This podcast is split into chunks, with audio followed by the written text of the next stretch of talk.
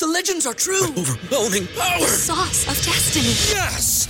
The most legendary sauce has arrived as McDonald's transforms into the anime world of WickDonald's. The greatest flavors unite in all new savory chili McDonald's sauce to make your 10-piece Wick Nuggets, fries, and Sprite ultra powerful. Unlock manga comics with every meal and sit down for a new anime short every week only at WickDonald's. Ba-da-ba-ba-ba, go! At participating McDonald's for a limited time while supplies last. Say goodbye to your credit card rewards. Greedy corporate mega stores, led by Walmart and Target, are pushing for a law in Congress to take away your hard earned cash back and travel points to line their pockets. The Durbin Marshall credit card bill would enact harmful credit card routing mandates that would end credit card rewards as we know it. If you love your credit card rewards, tell your lawmakers hands off my rewards. Tell them to oppose the Durbin Marshall credit card bill.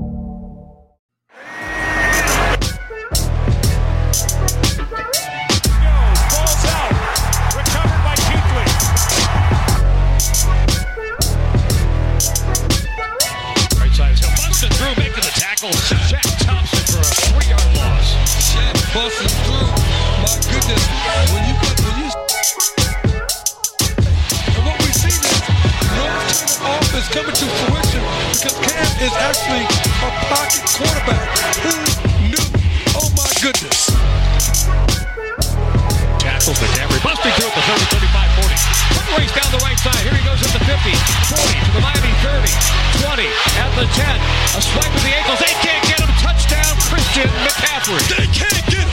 They can't get him. You're right. They- They can't get them.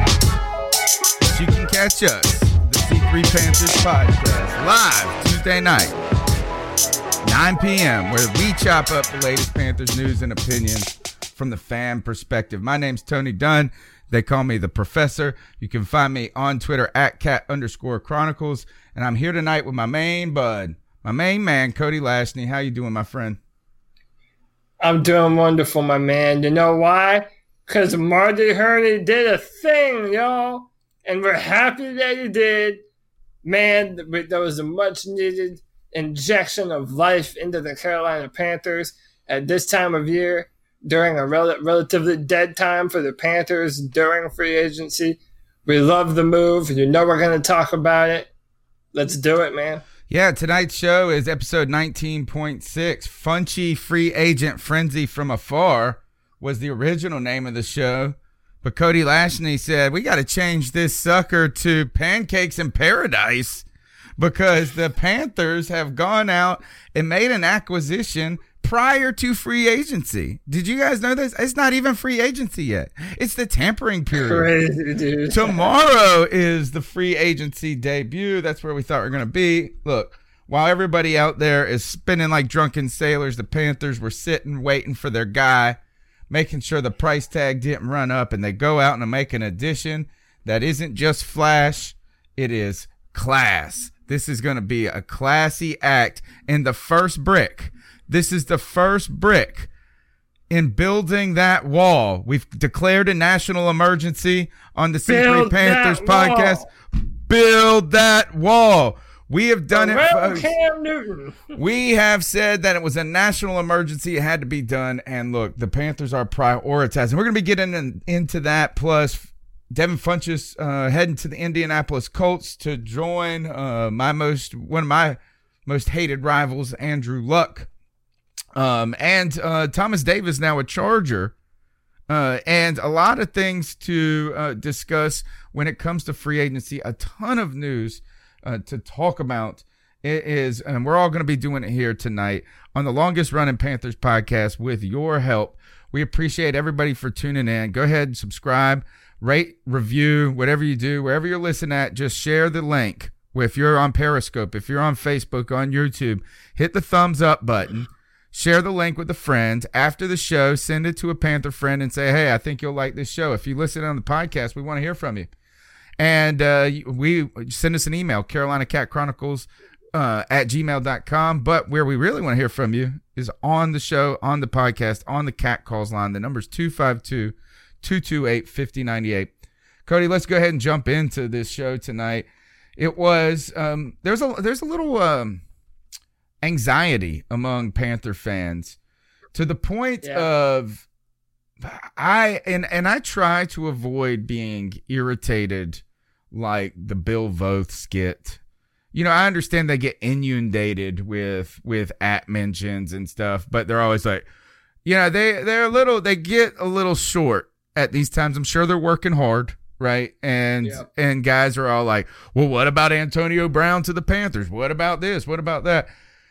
I was starting to get a little bit like that when everybody's like, well, this is a sign that the Panthers organization is broken, that we don't got any guts. Why could we could have gotten uh, Antonio Brown for a third round pick or a third and a fifth? And then you just have to tell the people, or you don't even have to, you got to just ignore it, that you forget about the gazillion dollars that came along with it too. So while people are spending like drunken sailors, I'm talking drunken sailors at the Vegas strip club type spending. Landon Collins getting a giant deal. CJ Mosley getting a deal that is insane, like getting paid like a defensive end. Right. Made Z- the Ziggy, what is it? Ziggy Ans, uh, what's the Answar guy? uh, Ziggy Ansah, and now there are two inside linebackers in the NFL that make more money than Luke Kuechly. Kwon Alexander and uh, I believe it's C.J. Mosley. For now, yeah, uh, to the New York Jets. Just insane, man. They're backing up the Brinks trucks for these players who, frankly, aren't very worth it if you comb through their tape, man. So they're spending all of this money. Panther fans are getting anxious, uh, and then um, there's we'll, we'll get to the Devin Funchess news. But today, the Panthers go and target who I actually thought was a free agent who would be out of reach. Now, last week on the podcast, Joey said ideally I'd like for them to go after a a center with a little experience so that the learning curve isn't so much on a young rookie. They go and get Yeah. Matt Paradis. He is 26, 27 years old, still got years ahead of him in his career at this point. And this guy is one of the, t- I, I think people are trying to knock him down to like a, to the number two free agent center on the market. I think he's one of the top centers in the league. And at least statistically, he's been like that on a line that he hasn't had a ton of help with him in, D- in Denver at since Russell Okung left. What, where do you think, man, you got to be excited. Matt Paradise. I feel like I'm a fan in Paradise. yeah, I, I understand that. Uh, so I'm, I'm gonna go ahead and play this and then and then mute it. So um, you know, we, Ken, give everyone something to look at. But uh, listen, I, I love this. Uh, and one of the, the trends that you saw online is uh, the Panthers taking a center with the first round pick this year uh, at 16. Maybe it was Garrett Bradbury or Elgton Jenkins later on, even early in the second round. But I love this move. I mean, you want to be able to fill the needs in your free agency period so that way you don't have to do it in the draft. And that's uh, what we did. And I want to make an emphasis to say this Matt Paradis is not just a good center, he is an awesome center. He has allowed three pressures in two years. I'll say that one more time. Three pressures in two years. The man is an absolute beast. He's dominant at the point of attack. And man, that's what the Panthers need right now. The Panthers um, uh, need a center to just be able to make some lanes for Christian to run through and, and give Cam a clean pocket. Look at that, man. Put him right on the ground. That's the type of whoop ass you want to see in your center. Matt Paradise is the, or Paradis, however you say it, is the man. I love the signing. Just perfect, man. I'm I'm loving this. Um, I mean, uh, we might still do some more during our free agency, but if we don't do anything else, I'm fine with it. I love this move. Uh, this is a perfect fit for our team right now. Correction, Josh from Mass points out he's uh, going to be 30. Yeah, All right, so I, I, for some reason I thought I saw 26, but October 12th, 1989, he'll be 30 years old. Now, uh, so three year deal that's that puts you in a good range, puts probably him in a good range for his career. Uh, you heard that Denver wanted to bring him back for a one year deal. Um, and he is coming off uh, IR, right? So there is that there is some of this concern that you're going off of the tape and the film and what you've seen him do uh, prior to the 2018 season. He has been remarkably consistent there. The injury was a broken leg. Is that correct? Uh, yes, he had a broken fibula, and uh, according to all, and and that is important to remember because it has to pass the physical, which will happen tomorrow. So long as he does that, I mean, you know, everyone remembers what happened last year with uh, Breeland, and you know, we, we he was on the team, and then it didn't pass his physical, so then it wasn't on the team. Uh, that does not seem to be a worry this time. Um, it normally only takes about uh, uh, six to eight weeks or so to be able to recover from a broken fibula. So he appears to be uh, good to go. And, it makes sense. Um, yeah, that should happen tomorrow it makes sense that you put a guy that breaks a leg on IR, right? I mean, is that is that that doesn't necessarily mean that it's the, indicate the severity of an injury, but if you're the Denver Broncos, you're not going to be in a playoff run. This happens in November, I believe. By the time he, you know, I mean, there is that that's what you do to fill a roster uh, when you need to fill a roster spot in a hole so that does not mean that that he's damaged goods necessarily, but we have this is another time if there is time for concern or one thing to be concerned about, it is the health. And what we saw with Matt Kalil that they they try to act healthy. They try to act healthy when they get signed and they're getting and they're trying to court the big bucks. But um, different type of injury, I think, than what uh, Matt Kalil went through, as well as I think one of the things that's great about this is that the t- this is not a a break the bank type deal. You're talking twenty seven million dollars. You're getting that. Yes, or you're you're paying a starting your starting caliber money. You're kind of paying close to Ryan Kalil money right there, and you yeah. are and and likely you'll be able to get out of this in two years. This is the Overtime Podcast Network. Really, this takes a lot of pressure it was untenable to make a move to go into this season with only using the draft and uh, on the offensive yeah. line. It's unten- it's unsustainable. Even if you wanted to keep Larsen, draft a rookie, you lack depth. This does not stop you from drafting a guy. It may push you a little bit away from the NC State dude and more towards a Andre Dillard type player. Yeah, and you know, even the guy that I like, uh, an Erik McCoy out of Texas A&M. I mean, maybe he's still too good to pass up if he's sitting there with the 47th pick in the second round. So we don't know. I do want to echo something that you mentioned with the injury. Uh, his injury that broke the fibula, it was basically a freak accident. It wasn't even an accident. The left tackle uh, gave up a pressure, and the defensive end, uh, I think it was Jadeveon Clowney, uh, ran into the quarterback, and the quarterback fell into the leg of Matt Paradis, and that's what broke his fibula.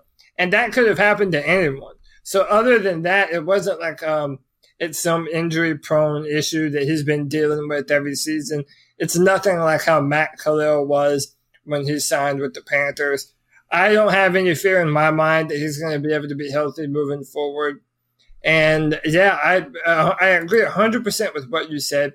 If we didn't do anything in free agency and just use the draft to fill all the needs on this team, man, there's no way that we would have been able to fill every position of need that we had to fill in the draft alone. It just wouldn't have been possible. And if you look at it too, is that this is a move too that is financially feasible. Right now, we all had yeah. we we had dreams. You had dreams more than anybody of adding a Trey Flowers, but you're talking about a commitment and an immediate cap hit that would be it. It would be you would have to make it work. I mean, it would be work to make it would be laborious to make those numbers work you know, you're not going out. the thing that I, that I'm saying is this: is that imagine if you you just got a I think a player who's going to make a larger impact on the team than than some of the premier free agents we saw go off the board early. You think about Landon Collins going to um to the Redskins. Boy, did he take them to the woodshed it seems like. Now hopefully the deal when the numbers come out that it won't it won't be as big as they say, but they're saying 45 million guaranteed.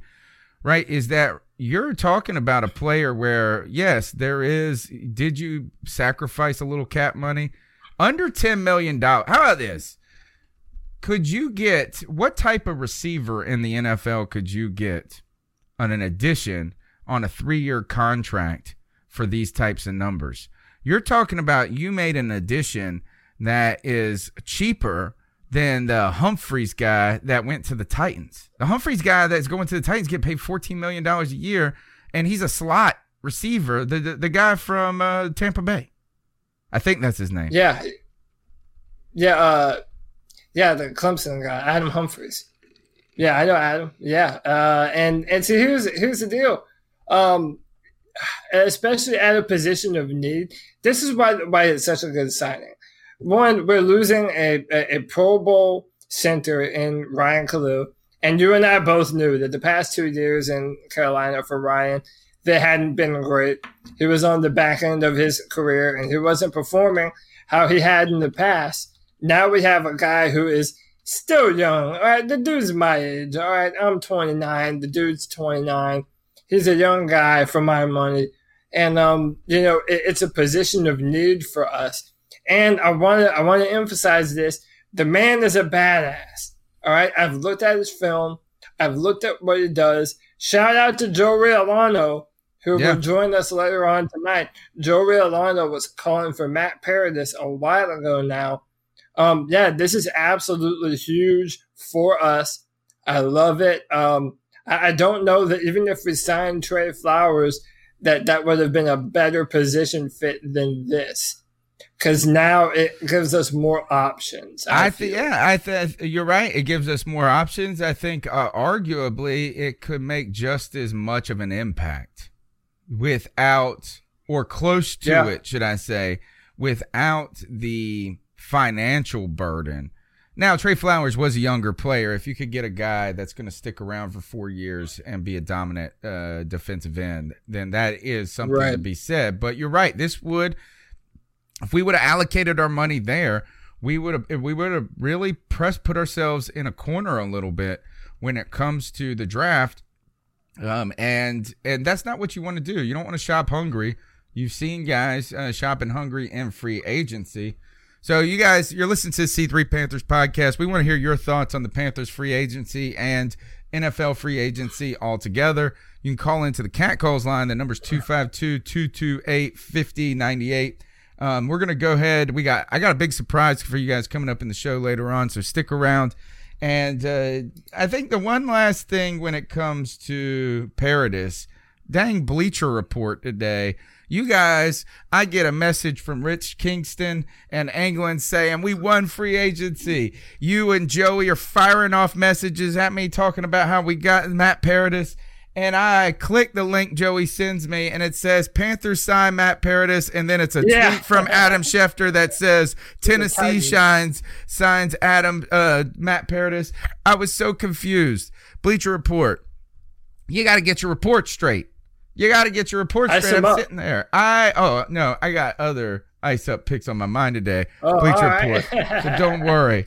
Um, all right, big news. I guess as everybody else is watching these players go to other teams and remind and remember this is not free agency. This is the tampering period. These are guys that you are committing the big bucks to generally that you don't want to let hit the market and get out of your grasp that you don't want to be late to pull the trigger on. Seems to me that those are the type players that are going before tomorrow. Those first day players. Today was a little second wave of that but what we saw, one of the players was a Carolina Panther exiting, and that was Devin Funchess. Devin Funchess, four year player, Panthers wide receiver, bigger body receiver. A lot of criticism for Devin Funchess every other year. He shows that he's in, he, you know what, this is why he was a good Panther because he had the even year curse. That's what he had. He himself had the even year curse. He played good in 15, bad in 16, good in 17, bad in 18. We have parted ways with Devin Funchess, who in the last, uh, I guess, uh, year has not ingratiated himself with fans. Couple of games where he had some important catches, but some memorable boggles and drops. I think of the Saints game on uh, a third and four or where or third and eight and we throw the ball, we get it. And it was third and four. And I mean, Cam Newton puts it right on his hands. He drops it. You're backed up deep after that. Things go wrong from there on. Uh, you got games. I think uh, there was another game where uh, a a ball comes and he just he's, he's getting muscled by shorter guys. Sometimes he makes some big catches too. You just never know yeah. what you're going to get with Devin Funchess. He signs a one year deal with the Indianapolis Colts, guaranteed $10 million, could make up to $13 million. Um, Cody, I'll let you just comment on Devin Funchess quickly before we get to Panther fan reactions about Devin Funchess. So listen, man, maybe this is kind of unfair because um, I do know uh, in 2017 uh, in the playoffs in New Orleans, I know that he was hurt. He was dealing with a bad shoulder, and he had been dealing with it for a while. But man, I just remember at the end of the game, a touchdown could have put us ahead. And all we needed was for Devin to give a little bit of extra effort. Cam threw a beautiful ball right to the side of the end zone. And Devin just didn't make the play, man. Was and, that the uh, Saints that, game? Yeah. Was that, that was, the second was, Saints yeah. game, maybe? Yeah, that was no, that was the third one. That was the playoffs in the Oh, okay. Yeah. Yeah, man, and and listen, that that meant so much. And I don't know, like I know the man was injured, and listen, he will always be a, a better, more well remembered Panther than Kelvin Benjamin sure, ever was sure. or ever will be, and should be. And yeah, listen, and, and he was a good team guy. And listen, you know, this year was bad for him, but he has not been a bad Panthers receiver for the most part. He had a role. He played a role. Um, at times, he was put in the number one receiver role, and frankly, that just wasn't meant for him. He's not a number one type of wide receiver. He's a complementary player, which is part of the reason why I do feel that he will have success in Indianapolis because they do have T.Y. Hilton. They do have other pieces that they're going to be able to move the ball around to. And Devin Funchess will just, you know, have opportunities whenever he's open. And he's a big body receiver, so he'll have those matchups. So I wish him well, but I'm I'm not mad at us moving on from him. I, I believe in this draft, um, uh, we should be able to put some better, faster, more talented pieces on the football team. You know, I never was uh, particularly a super, a fan of Devin Funchess, and I and I was rooting for him to succeed. It, it all comes yeah. back to the draft where Dave Gettleman traded up for him. I thought he could have been, a, and I guess I was in that pick. I, I guess I'm in that camp of people now I criticize like he's not a 19 pick, he's a 27 pick.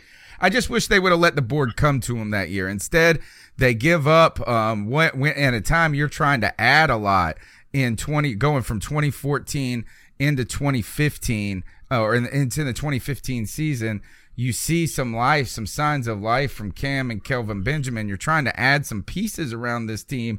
And, you know, I felt like we sacrificed a little bit more for a guy who slightly was what who was raw. Who was raw? Well, and I think the reason yeah. people you said it, he wasn't a bad receiver. What he was was underwhelming.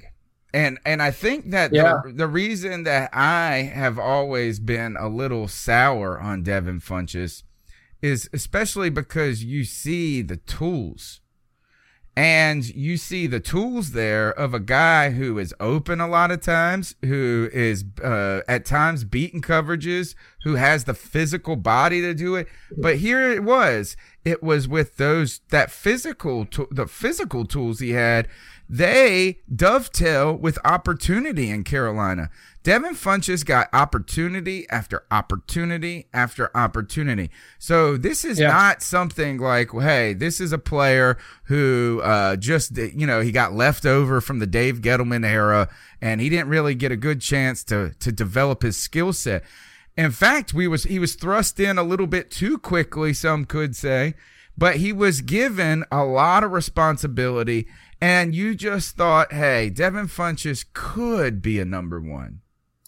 You said he isn't, and that may be the case, but you look at him and you go, why not?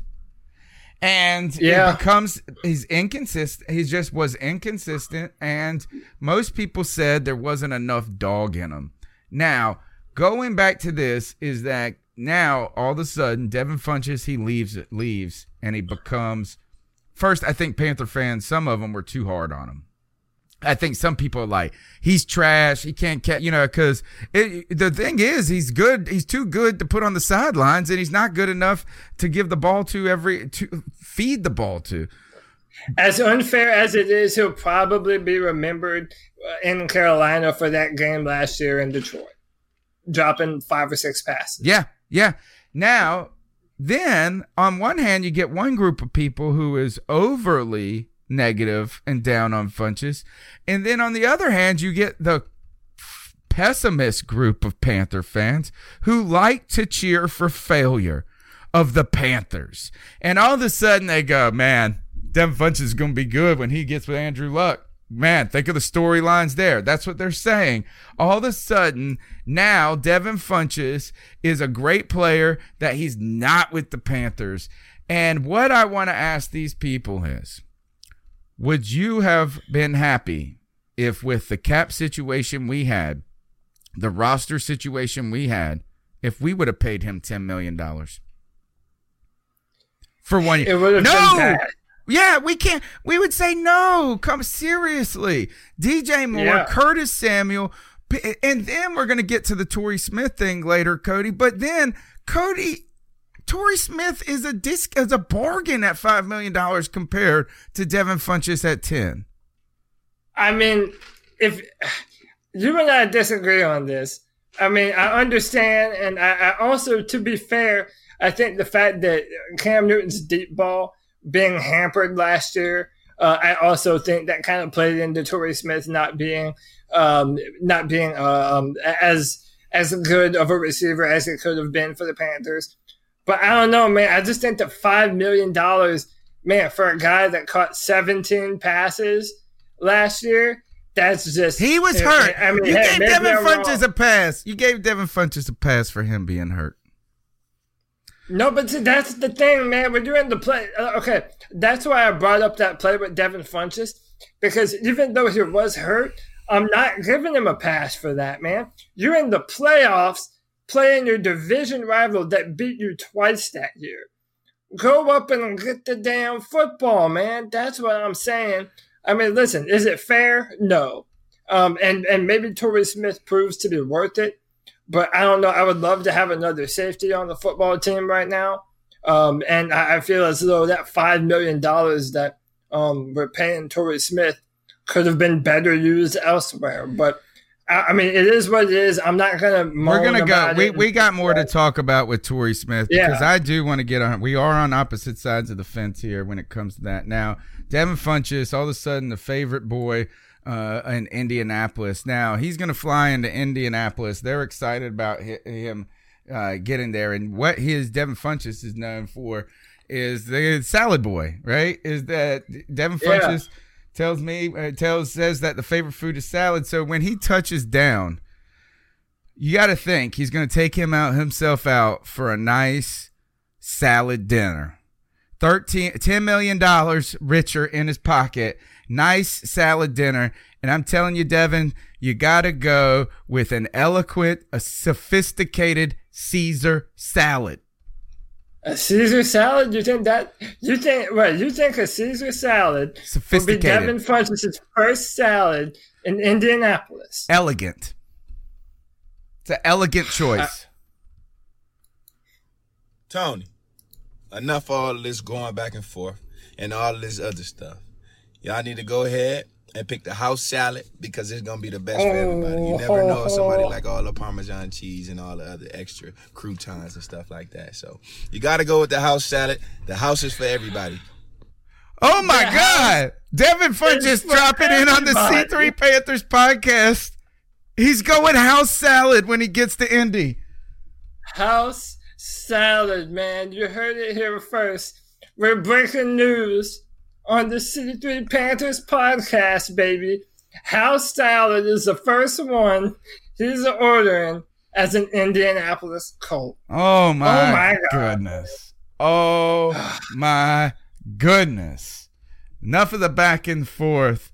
Enough of the back and forth over the salad. Good gosh.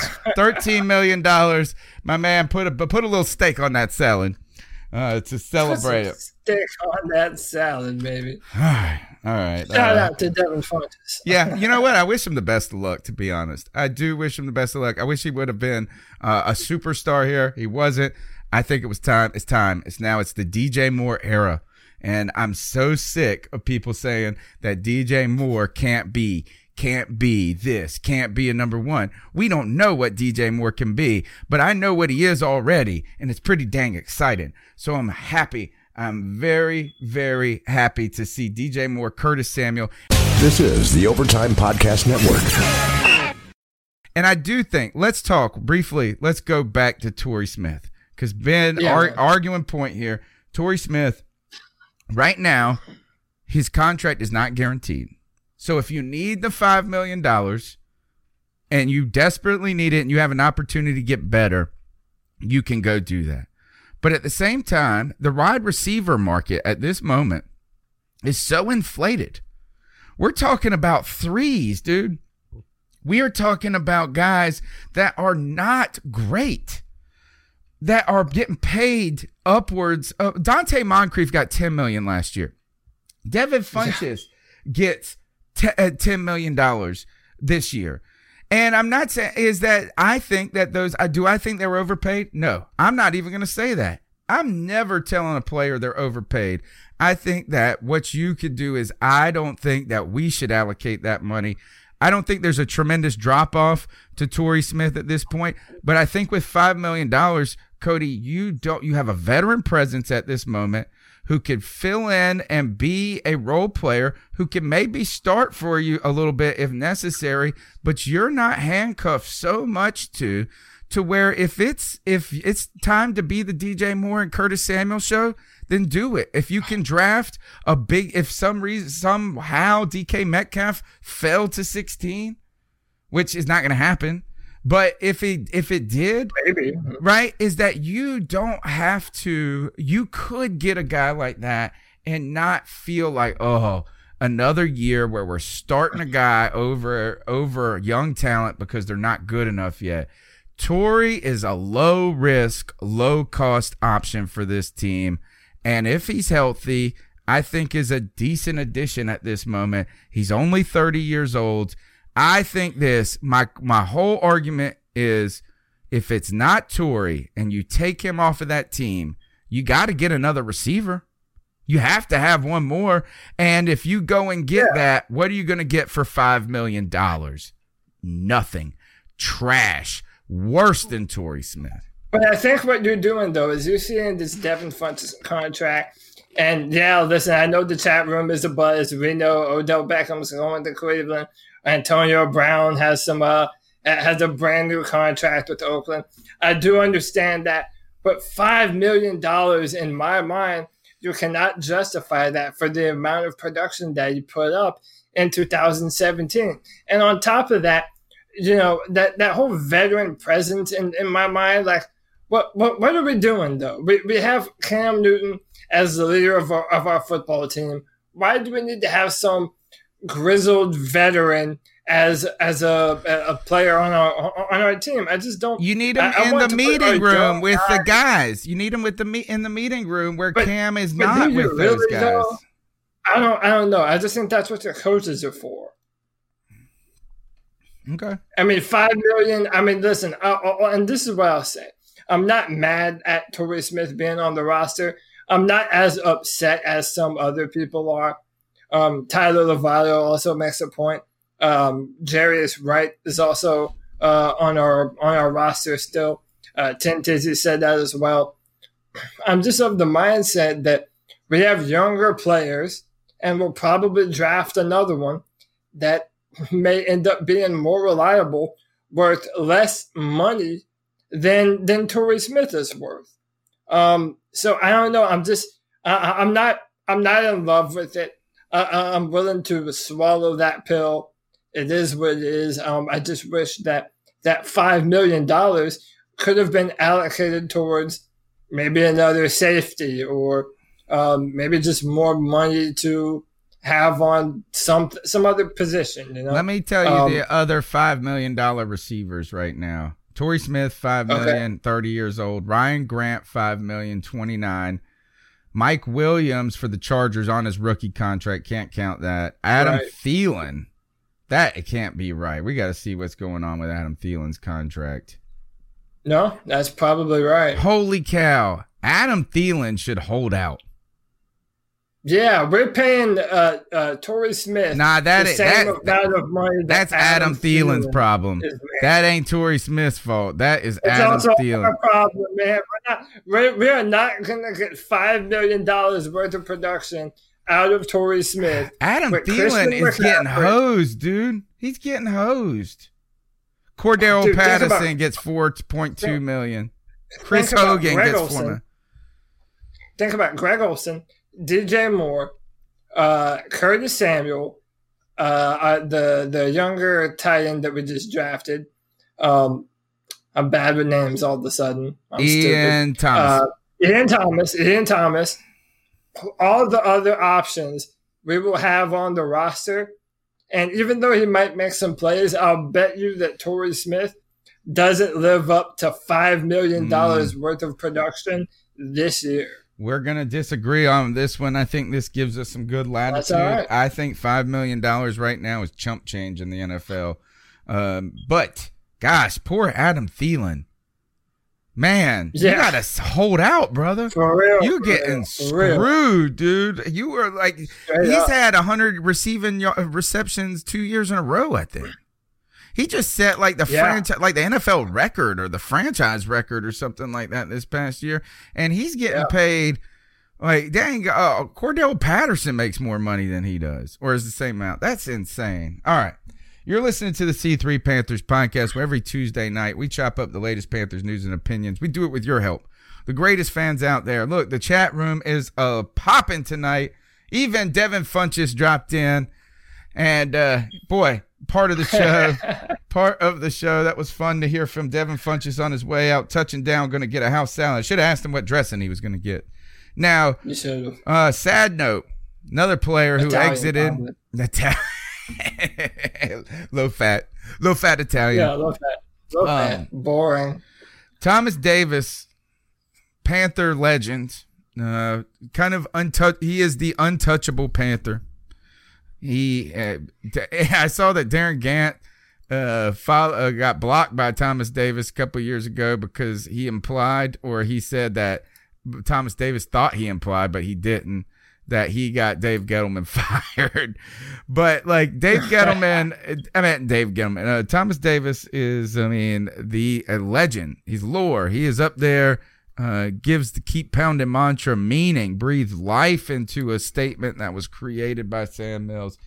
But Thomas Davis is no longer a Panther. We parted ways with him. And now today he has signed or agreed to a deal. He will be wearing the light blue. He goes from the Carolina tealish blue to the powder blue to the Charger blue. He is going to be a Los Angeles Charger now. Him and Philip Rivers together, old. uh, li- listen, man. I will never say a bad thing about Thomas Davis. Um, if anything, I'm happy that he gets to spend. You know, uh, so it's a two year deal, right? If he plays another two years, I'm happy that the man gets to spend uh, his final two years playing football in Southern California. Uh, where it's, I mean, come on, I want to be in Southern California. I don't know about you. Um, but I mean, listen, Thomas Davis is a veteran. Um, you know, I, I hope that one day he's the type of player that has a statue um, outside of Bank of America Stadium or wherever we're playing. Hopefully, always Bank of America. Um, I love Thomas Davis, man. He meant so much to the team, the culture, and um, I'll just I'll never say a, a bad word about the man. I'm happy for him. Um, I don't know about you. I know they're a good football team. Uh, uh, I'm not. Uh, I don't. I'm not mad at this because uh, they're in the AFC, and I know we don't play them next year. We do in 2020, but we won't see them this year, and I doubt we'll see them in the playoffs. It and we happen, might not but- even see him in 2020. But is that this is fine if we see him in the a- in, in a playoff game, or we just see him in 2020? Well, first, I'm not going to be upset with him. Period. It would be a lot harder to see my man Yes. in a Falcons jersey, to see him in a Saints jersey, to see him in a Bucks jersey. Don't Like. That don't could- even. Don't even I imply don't- that. You know, is that if Thomas Davis, I'm okay with a guy who says, "Look, I want to end my career as a Panther." He probably, he surely did. He truly did. But at the same time, too, is that if someone's going to pay you to play football and you can make uh, real money, that's meaningful money to your family and to the future of future Davises generations, then you go do it. I ain't got no problem with that. I'm happy for you. This is like you said, the climate's great there because boy, what a cruddy way to go out it would be in Buffalo. Yeah, man. Or, you can be like Antonio Brown, hear that you're getting traded to Buffalo and say, "Nah, no dog. way. I don't Miss- even blame him. Miss me with, miss me with that bullshit, bro." I I don't even blame him. Uh, we got to talk about Yeah. that. There's some crazy things. So Thomas Davis, uh, keep pounding, man. Uh, and I would say, sadly, you're never going to get the ring. Not with them. And I don't care how good they were. Philip Rivers can't get past the play. The fact that you could not beat the Baltimore Ravens and they put up like eight yards that game. Ugh. Yeah, Just he cannot. He's got a playoff Yeah. curse. Philip Rivers has got a playoff curse, man. yeah. Um, I don't know, man. Uh, I know that uh, Philip Rivers is not. Uh, he's not your favorite quarterback uh, in the world. I mean, listen, man. Like, I said, I don't. I don't feel any sort of threat um, from the Chargers. Not only are they not, um, they're not in our division, but you know, I, I think uh, the uh, AFC West is going to be a tough division to be competitive in uh, going forward. The the Chiefs and Pat Mahomes. I mean, that's going to be a that, that's a rough ride for anyone. So, like I said, man, I love Thomas Davis. I wish him nothing but the best. I know Panther fans everywhere generally feel the same. So do Panther players. Um, I'm happy for him, man. I I absolutely wish him the best. I'm going to ask you a question, but before you answer it, Yeah. I got to. All right. So the question's going to be so don't answer it right away. But the question is, what is it going to take for you to like Marty Hurney? Right now, he's had two seasons where he's had great off seasons. Right now, where we're starting to think that there's some real things that are happening.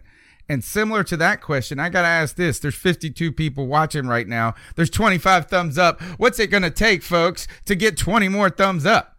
Come on. What's it going to take, Cody? What's it going to take for you to trust Marty Hurney, to feel the hern? Because I do. I know people are going to be like, oh, he's trying to just always come in and say like Marty Hurney uh, when he does good stuff, but all the bad. No, I've consistently said that Marty Hurney is a pretty darn good GM. And it seems like in his second stint, he might be a little bit wiser than his first stint, or he just has a little burst of energy. Maybe he's getting tired towards the end. A good, decent offseason last year, some flawed plans when it comes to the age of the team. A little bit on Ron Rivera, a little bit on Hurney there, but his free agency game has been elevated in his second run. We made good decisions here. What would it take in the remainder of free agency and this draft for you to feel the Hearn? Well, I, I so I don't know what what all we're gonna do in free agency going forward. I believe right now we have seven million, but uh, I mean, as as far as what makes me comfortable with Marty Hurney being the GM, he has to nail this draft, man. We have needs at tackle. We have needs at defensive end. We have needs at safety. We should be able to fill every single need on our team with a starter. And I know that seems like a lot, but man, knowing what I know about the players in this draft, if he's not able to do that, then I, I question him as a general manager. Um, but I will give him the credit, man. Eric Reid bringing him in and paying him the kind of money that, that Eric got uh, before the safety market just blew up. Um, Matt Paradis, uh, Donte Jackson, and, and DJ Moore last year. I'm happy about that. Um, Torrey Smith, you and I are up and down on. Um, I mean, I don't know. I, I want to be all in on Marty Hurney. I just don't know that I am until I until I see what he does in this draft. I want a franchise left tackle and a brand new badass defensive end to go on the line. And when that happens, I'm all in. And until then, I just I have my reservations. I'm not I'm not sure that that I trust him yet. Um, I don't know that he's done anything to warrant that trust yet. Oh, I'm open oh, to the fact that on. he might. He might, but not yet. This is the Overtime Podcast Network. All right. not for my money. I got to say this. Here he goes. Here's our appeal. All right. We're going to go chat room first. The chat room's got some things to say positively about Marty Hurney. First, uh, Tin Tizzy says Marty Hurney, first round guru. Totally true. And I don't want to hear people say, "Oh, you should always hit in the first round." Yeah, but yeah, yeah, you should always hit in the first round. And we see people not do it year in and year out, and how long that sets you back. Marty Hurney, first strength, first round guru. Number two, Michael Jones says that being freed from Jerry Richardson has helped has helped Marty Hurney. Number two. Number three, Yeah. I believe this is that we saw that last year's free agency. Tar- we were happy with the Bashaud Breeland deal. He did the physical part, got out of it, recuperates very quickly, goes Cockrell, and on last second gets into the Poe game. The Poe thing didn't work out yet. I still think there's some tra- there's some opportunity for it to work, but did not have. He had a backup plan, or at least made some backup moves. His la- last year's draft was pretty solid, wouldn't you say? DJ Moore, yeah. Ian Thomas. last year was good. Who else did we get in last year's draft? Uh, D- uh, Donte Jackson. Donte uh, Jackson. who who I think is going to be a, a fantastic player. Um, I, I I really do like uh, you know DJ Moore. I know we got three starters. We got it. three starters in a row when it comes to DJ Moore, Donte Jackson, and uh, Ian Thomas. Right now, and that's what that's what will make me feel better about him. I, I I'll give you that all day, every day. In the first round, the man is money. I mean, he's signed some uh, fantastic players, drafted some great players. I want to see him hit on some gems later on in the draft that that people um you know that people are going to be talking about for a long time. That's what I want to see him do. I feel that a good general manager should be able to unearth some gems, and I I, uh, I want him to show that he has the ability to do that. still some time there. Some uh, Jay St- Steverson says, "Look out for Ha Ha Clinton Dix could be coming, something like that." Now, uh, also there could be some cuts coming and, and a way to make uh, some room. And look, is um, and and this goes to a point that Lynn was talking about. I'm gonna put this up. Is that I saw this on Facebook and I thought this was a pretty interesting uh, post here, and it is about what the cap number could look like in 2020. Now, I think even here, when it comes to what this is saying, is that this could be even a larger in, in many ways because if we if we release Ryan Kalil after June 1st, the money we save this year will also roll into 2020. So you get the 2020 savings and the 2019 savings, double savings that year. So Marty Hurney, one of the cool things right now is that he doesn't seem to be uh, playing desperate at this moment. Now, what Lynn brought up in the chat room is she said she heard there was only $4 million in free space. And if that is the case right now, the roster is more filled out than we expect it to be unless there's some changes are coming. Now, what are these changes that are potentially there? Cersei is an opportunity. Cersei, uh, he will not be there. right? Is that you're going to drop him, you're going to save a couple million dollars there. Um, I there's got to be somebody somehow, some way you can make a little space on this team. I don't know who it is. Is it Vernon? Uh, is uh maybe Ross Cockrell, who I think signed a two year. If I if I'm not mistaken, I should probably just bring up over the cap. I got so it. I, I, got it. I got it. Sound. Uh, um. Yeah, I think Ross Cockrell would would be a great one. Um. And hey, man, you know, let, us bring up Torrey Smith again. Um, I wouldn't be surprised if uh, if Torrey Smith at some point wouldn't even be trade fodder. Uh, you know, if he isn't as productive, or if Curtis Samuel and DJ Moore both just turn it on at the same time, maybe that's an option too. Um, Ross Cockrell, um, Ross Cockrell gets you a two a two and a half million. Cersei would get you one point eight million, and um, we're talking about uh, Dontari Poe. You wouldn't clear up a lot. I think the number is this: is that I would be. Actually, I don't know if this could happen now that we've seen the free agent numbers go out there. But one of the things that I've kept saying is Shaq Thompson making $9 million this year is a lot. And not that it's a, a ton of money for the, it is kind of top, upper echelon numbers because he's on that fifth year option but he could get a longer deal with less of a cap hit where it's, you know, you you could take that number down to 7 and spread it out and maybe it escalates a little bit in a year or two. That might free up a little.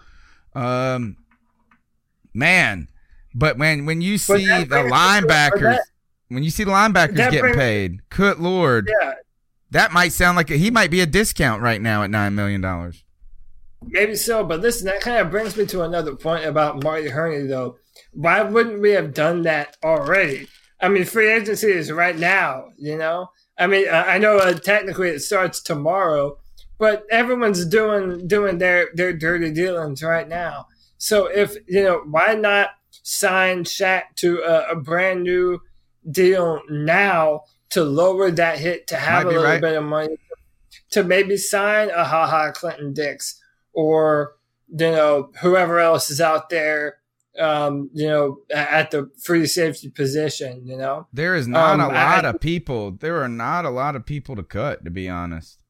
There are no, not. There's a, really there's not. not. a lot of room to free up at this point. We have a lot of a lot of money is tied up in Cam Newton, Luke Kuechly, Dontari Poe, Kawann Short, Matt Kalil, um, but God, that Matt Kalil just makes uh, that makes my soul hurt. Um, especially since I want to replace him so damn bad. Um, I got the idea. I got it. We got to restructure. Right, we're restructuring restructuring Mario Addison. That's what we got to do.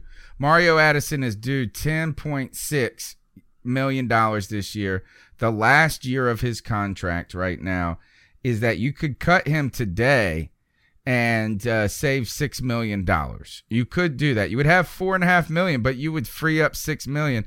But you need that defensive end. What if you extended Mario Addison a year and and just suck it up for a year a little bit and and have a little bit more on that next year, but you're going to have so much space come open. That might give you some breathing room now, um, I mean, I, that's that's kind of what I'm saying though. I feel as though um, I don't know. Maybe they can do it later when they want to, uh, you know, during the uh, trade period, uh, sometime during the season.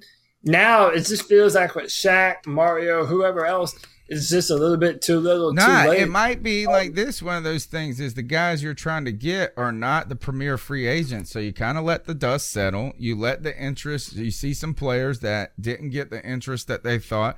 Think about what you were able to get Kenny Vaccaro for or Tre Boston late uh, last when nobody came a shopping right? So now, if yeah. you need to get a couple of million dollars and pad out the roster, oh, there there could be some small things to do, but not a ton a ton of options. We really committed a lot. It seems like this point in the draft is going to have to be pretty good.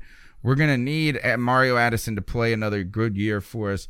A lot of questions to be answered still, but we got Joey Riolano in the house, that freaking Puerto Rican, and that guy must be, it's like Freaky Friday to him. He's freaky happy. That came freaking fast. Matt Paradis, your guy, is now a Carolina Panther. I am very happy. Um, it, I'm happy to be here on the show with you guys, for one. And for two, I really did. This is the guy I hope the Panthers would get. Yeah. I knew um, Ryan Kalil's value was considerably more than his playing ability.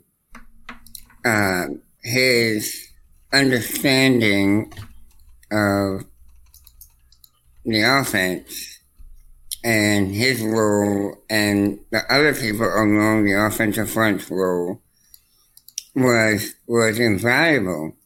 So I was really feeling like we needed a veteran to come in and take over the, the center position as opposed to a rookie. Um, not to say the rookie couldn't have done the job. I just feel much more comfortable having a guy that's been through the wars. And you don't have to give him a pass in his first year. As right. You don't have to consider the first year as just like, uh, it's a learning year. A He's learning, a learning year. Right. And, and that's what we have. We have one of the better centers in the league. And I don't think we overpaid for him. I think we got, we're going to be getting our money's worth. Yeah, it doesn't seem like he got uh, overpaid at all. I mean, it's actually a reasonable number. Very much so. And I, I did hear earlier in the day that he had gone to Tennessee and accepted an offer from them. So I was a bit discouraged. But then, um, later in the day, I see a tweet and I'm like, no freaking way.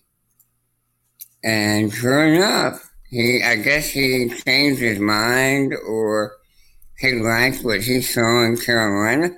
And that's how I felt about this whole free agent thing is I know the team doesn't have a lot of cap space, but I know Charlotte and that area is very appealing. If you have a, a young family with young kids and you want to live in an area that feels like a big city, but it still feels like a small town, Charlotte is your area. And I, I felt that we needed to bring in players, free agents, and let them see Charlotte. Take them around town, let them see the schools and, and the neighborhoods and the art and uh, the sports and you know everything Charlotte has to offer, and maybe make it less about the money and more about the lifestyle. And uh, listen, as someone who lives in Charlotte, Joe, you're 100% correct. Eric Reid even said that in the video that he shot with Bill Voth when Bill Voth was interviewing him, that, you know, Charlotte is, uh, you know, it's just the, the right type of uh, of city to want to raise your family in. It feels like a city, but it doesn't have quite the congestion of a city. Um, I love it. I think you hit the nail on the head. And I think this team, even though we have some needs at some key positions, the fact that we have Cam Newton, the fact that we have Luke Kuechly, we have these stalwarts on offense and defense. And whenever you have them, I mean, we're always a contender to make a push. And I think for a free agent like Matt Paradis, I mean that that's an attractive offer to come here to Charlotte. Yeah, so right, knowing he's not he's not gonna have any competition. You know, he's coming in to a starting role. Yeah. And he knows he's gonna need to be a leader. Plus he's got, you know, a family. Charlotte's a great area. I mean, how could he say no to nine million a year on top of having a starting position from the time you walk in the door and being in a great area. You know, I gotta wonder what we're gonna do. I mean, I think we're starting to get a little depth too when it comes to our offensive line. Tyler Larsen, who we signed as that can that's got some versatility there, um, he, as well as I think they, you know, Van Roten, that you bring in a couple, uh, you bring in one start. You you know what you might be able to do here, guys, is only have to draft one offensive lineman uh, high up. If you drafted one in the first, and then you could go def- defense defense all of a sudden and get a safety um, or get an edge, something like that to make a difference. And really, I'm I'm about a little tired of people already giving up on Gaulden. We have no idea what Rashaan Gaulden's going to be.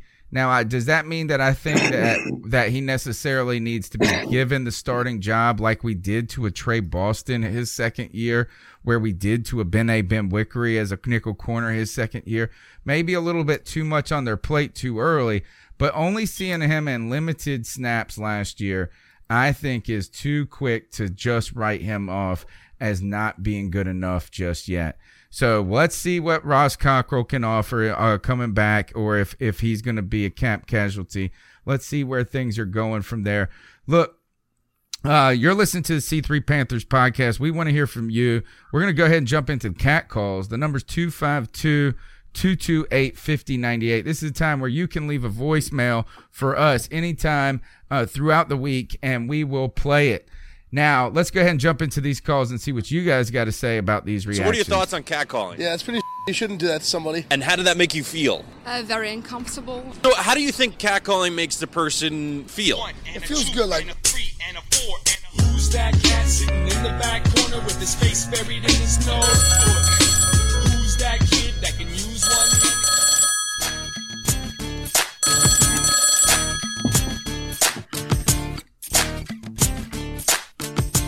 Man, what a signing!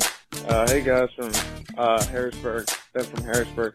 Hey, I just saw the uh, the news come in that we got Matt Partis from the.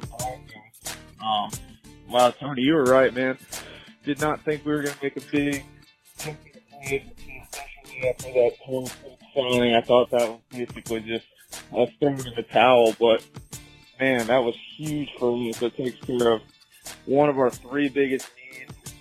Obviously, we would have loved to see Trey Flowers, Brown, but I mean, looking at the contracts that those two guys got, I mean, there's just no way we were going to be able to make those numbers work. Unrealistic. So, man, I'm happy that uh, they were able to be aggressive and get the best center in the market. Um, I was kind of starting to fall for Garrett Brad there a little bit, but I think that's okay. That, uh, that probably obviously isn't going to happen now. We can really focus on the two obvious positions of need now, offensive tackle and uh, defensive end. So excited to uh, kind of see how uh, Matt can fit in with everybody and stuff with the team. Um, pretty excited, guys. Let me know what you think. Thanks. Yeah, uh, what the one thing we're gonna have to do is get Matt Paradis Pardis. Uh, we got to get him on the show and tell him how to tell, so he can tell us how to pronounce his damn name. That's what we're gonna need. I think I like that Pardis. He said it quick and smooth. I'm sitting here like I'm in paradise. Now the the thing that here is what I love about this signing is he said it. He said it, man. This takes care of a need. You're getting a, a key player, a player that's had a lot of success at his position right? As well as think about what you would have done with that money elsewhere. How about what you think you you would would you be happy if we got Daryl Williams? Yeah, we, we do need to talk about Daryl Williams. Uh, I would be upset. I don't want Daryl Williams. We don't know enough about Daryl Williams. I'm not saying All he's the- bad. I just don't know if he's good. So listen, you know, uh, and Tony and I know, um, no, we, we talk about this. There's a, uh, a coalition of people on on Panthers Twitter that absolutely hate Daryl Williams, and I, I I dove into this to understand why. And when you look at the film, it is easy to understand why. Uh, on most of, uh, not most, but on a lot of plays where Daryl Williams is in pass protection, he had to have a tight end or a running back uh, help him in pass protection. So that means one on one, Daryl Williams is a liability on the right side. Mind you, the best pass rushers in the NFL, a lot of the times they're lining up against the right tackle. So I think you have Taylor Moton, who's shown to be better at the position than Daryl Williams. Um, I just, yeah, I don't, I, I'm not, I'm on the same team, man. I don't want Daryl Williams uh, to be back on the team. I think there are better options in the draft. Um, as I've been saying, build that wall, spend premium draft capital protecting Cam Newton. And I feel that if we do that, um, you know, I'm I'm I'm happy with that. Um, but now Daryl Williams is a name that has not gone to another team yet. So I don't know if he is gonna pull the type of money that he might want somewhere else. Um, I don't know. I, I'm I'm on your side though. I don't. I'm not a, a fan of of Daryl Williams as much as I once was. Joe, Daryl Williams is going to go to another team. They're going to pay him because he's listed as a tackle. And then uh, halfway through the year, if he can stay healthy, or the next year, they're going to Mike Remmers him and have to put him at guard. I um, I don't know, man. I I I think. I mean, it's such a high demand position. You know, people almost pay you just to see if, if you can work out at yes. that position. yeah. Um, I mean, we look what we did with uh, Kalil. Yep. You know, that's a perfect example. We we signed him with hope that he could get better and, and that he'd be healthy. Now we're gonna have to play him, especially if Daryl Williams leaves. Well, and we don't draft somebody. And we don't draft somebody, yeah. But even if we don't, even if we draft somebody, you're gonna want Cam's blind side being protected by a rookie. Well, Daryl Williams it, it can't play the left. He is not quick enough to play the left. He is like no, a he's a bigger. But you know, Scott Karasik of all people said that he can't be a tackle when he came out of the draft. And I think that he could be. I think he can be a right tackle. But what Cody's saying is true. Is that he's just stronger in run protection than he is in pass protection. So yeah. he is going to be uh, a he's younger. I would say this is that I would be more optimistic about Daryl Williams if we had seen more than one full season out of him.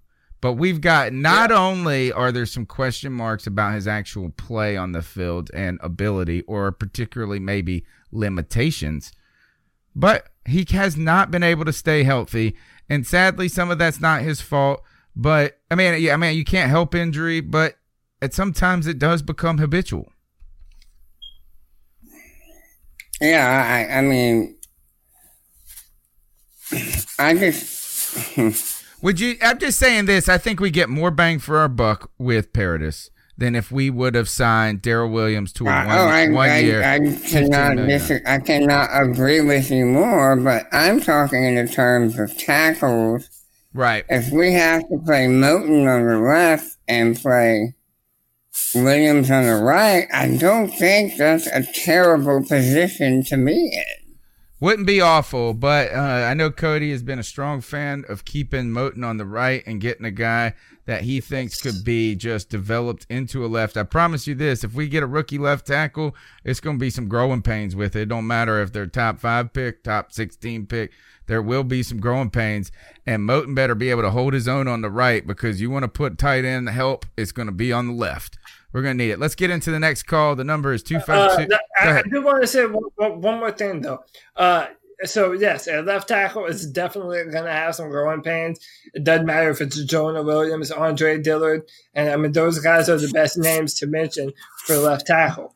But I do want to say this having a quarterback like Cam Newton helps. Okay, sure. Cam Newton has never had a, a, a dominant tackle position on the left or right side. So his mobility does help. But if if Cam has a dominant interior line, so the center, the right guard, and the left guard, I almost prefer that than having dominant tackle play.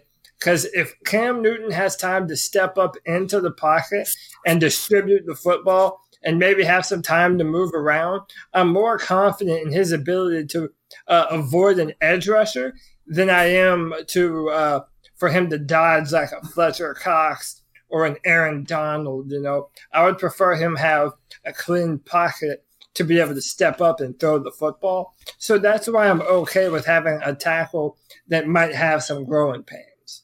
Do you think Kalil? don't- Do you do you guys think Kalil plays this year? Probably so. Joe, Mm-hmm. you do? Uh, oh, I absolutely do. I think if, if we could have, we would have liked to cut him and saved the money. But because he's getting paid, I think they expect him to go out there and earn the starting job. They can save some money if he is the one, you get two June first designated cuts. You don't save the money till next year though. But Right. it is the question is is that that that's going to be determined a lot in the draft. Is is that you know you could cut him June first if you get an offensive ta- if you get a offensive tackle in the first round if you get a Dillard or you get the other guy um who's the other guy the Alabama dude Uh, Jonah, Jonah Williams. Williams. That those could be, but you still might draft those guys and still keep Kalil around because if you get if you lose, one of the things we learned here is this: is when Kalil went down, we had nothing, and he was already Mhm. nothing when he was on the field. Is I don't even like I if anything, you might it might be just worth keeping him around to just pick up trash in the parking lot until an injury happens. And uh, but here we'll get we'll we'll continue to look at that, monitor that. A lot of questions be answered on draft night and the days of free agency to come. Here, let's keep going with these cat calls. Oh, what up, C3 fam? Josh from Mass. I know it's been a hot minute What's up, since I Josh? called in on the cat call. Usually I'm just, you know, trying to trade everybody in the chat to Buffalo every week. But, uh, And the there's a lot host. to talk about this week, man. The fun, fun. He done funching around in Carolina, though. He he going off, going off somewhere else, up, up in Indy, and they paid him way too goddamn much money, fool. What the hell are they smoking up there? but it's 13 mil with incentives, but it, it, I guess it's closer to 10 mil guaranteed. It's like that's that's that's almost top tier wideout money. Like, man, they smoking some stuff up in India. I didn't know they legalized. And then we got TD going to to San Diego. Well, L.A. Um, I actually see that being a pretty good fit for him. I, I think that makes a lot of sense. Uh, Yeah. little disappointed that it seems like we're going to let Williams walk. Uh, we might even let Kyle Love go on and walk. Little So he's a disappointed to Williams. see that, but Good name to talk uh, about. it is what it is. Yeah. We just don't have the cap this year to do uh, a whole lot of exciting things. Um, but I, I well, that's just popping up now. I guess we signed uh, a center out of Denver. Uh, I didn't get a chance to really grab his name and look at any of his stuff. So hopefully he's worth a damn. That'd be nice. Three three years, is. twenty seven million. Yeah, not terrible. As long as he's worth it. Uh, man, I think the biggest letdown of the weekend was uh, AB going to the Raiders. Not because I thought he was going to come to Charlotte, but because if y'all remember, it was like Friday night. They're like, AB is getting traded to Buffalo, my man. And I was, I was dying. I was rolling, and then I woke up Saturday morning heartbroken that I wasn't going to go be, be able to go blasting into the chat tonight on Tuesday and be like, "Yo, guess who got traded to Buffalo?" Uh, that- that's a shame that that piece of humor got ripped away from from our little community like that. But it's just the way it is. he got ripped away from our Um, community. and then we'll, we signed uh, Heinicke for another year. Mm, I wouldn't have bothered. I think that was the better quarterback, probably cheaper too. Um, I mean, whatever. If they're willing to reverse the order on depth chart, then uh, that'd be cool. And I think I'm, I think I'm almost out of time. Man, he So- knew he's watching the clock. Yeah, nope, that's that's the end of it. I believe right there. Yeah, Let's see. You know what? He might have one more call here, but let's go ahead. Let's go ahead and take. Uh, he might have another call to follow up. Three things I want to come away from that call. Let's talk about Kyle Love first. Uh, Joe Yeah. Person comes out with a tweet that says the Carolina Panthers were interested in extending Kyle or to to getting Kyle Love back on the team. Productive player two years in a row for the Carolina Panthers. I want to say that Kyle Love has been with the team on and off. I feel like he's one of those players that played with us a couple years and then left and then came back in this second stint. Uh, pretty big boy. A lot of people. Um, well, first I, I know that Rich Kingston in England loves him, and uh, everybody loved him more than Poe. He seemed more productive last year uh, than Dontari Poe. But I am going to take the position of I'm kind of glad this didn't work out. Now, um, I understand that we we if we look in the immediacy, Love has been a a pleasant surprise in addition to this team. We have loved that addition, but in some ways, you know, I feel like you know you're 32 years old, maybe going on 33. He could get older quickly too, and we saw last year. If we learned a lesson anywhere, is that in the trenches, this age shows a little bit more quickly, and a guy of that size. I, I don't know. Is that maybe this is the time that you just you suck it up, Buttercup, and you go with a younger player here? Maybe you stiff you tough out Vernon Butler a little bit more time uh, going forward. I don't know what we're gonna have to do. Maybe uh, we can't go three tackle rotation, can we, Joey? Oh, we might have lost Joe for a second. Uh, go ahead, Cody. Where do you think? Uh, I know that you wanted to see Love back in a Panthers jersey. So this is, and uh, I'm glad that uh, that this was brought back up uh, by by Josh. This is part of the reason why I wasn't happy with the Torrey Smith deal because that's five million dollars going towards a receiver that caught 17 passes. Yet I think there is a legitimate case to be made that Kyle Love was a better defensive tackle last year than Dontari Poe was. And Dontari Poe is the one that we shelled out all that money for to be a starter. Um, I just feel that there are games when uh, Kyle Love, of all people, was our best pass rusher from a one technique defensive tackle position. Now, I'm not saying this is all the time, but who would you rather have, Kyle Love or Torrey Smith? And I know you and I have kind of talked about that before, but I would much rather have Kyle Love. And you're right. Uh, Love has been on the team, uh, I believe, since 2015. So he was with us on that Super Bowl run. Um, I'm a fan of Kyle Love. I think as a rotational player, uh, he fits what we do well. He knows the team, and I think that he's worth the money. Um, so that that's another um, reason why I, I wasn't happy that five million dollars wasn't going towards a 17 catch receiver when it could have gone towards a proven commodity at the defensive tackle position. I don't know. You know, I, I just I, I hate to uh, uh, pay somebody a little bit too much for what they did.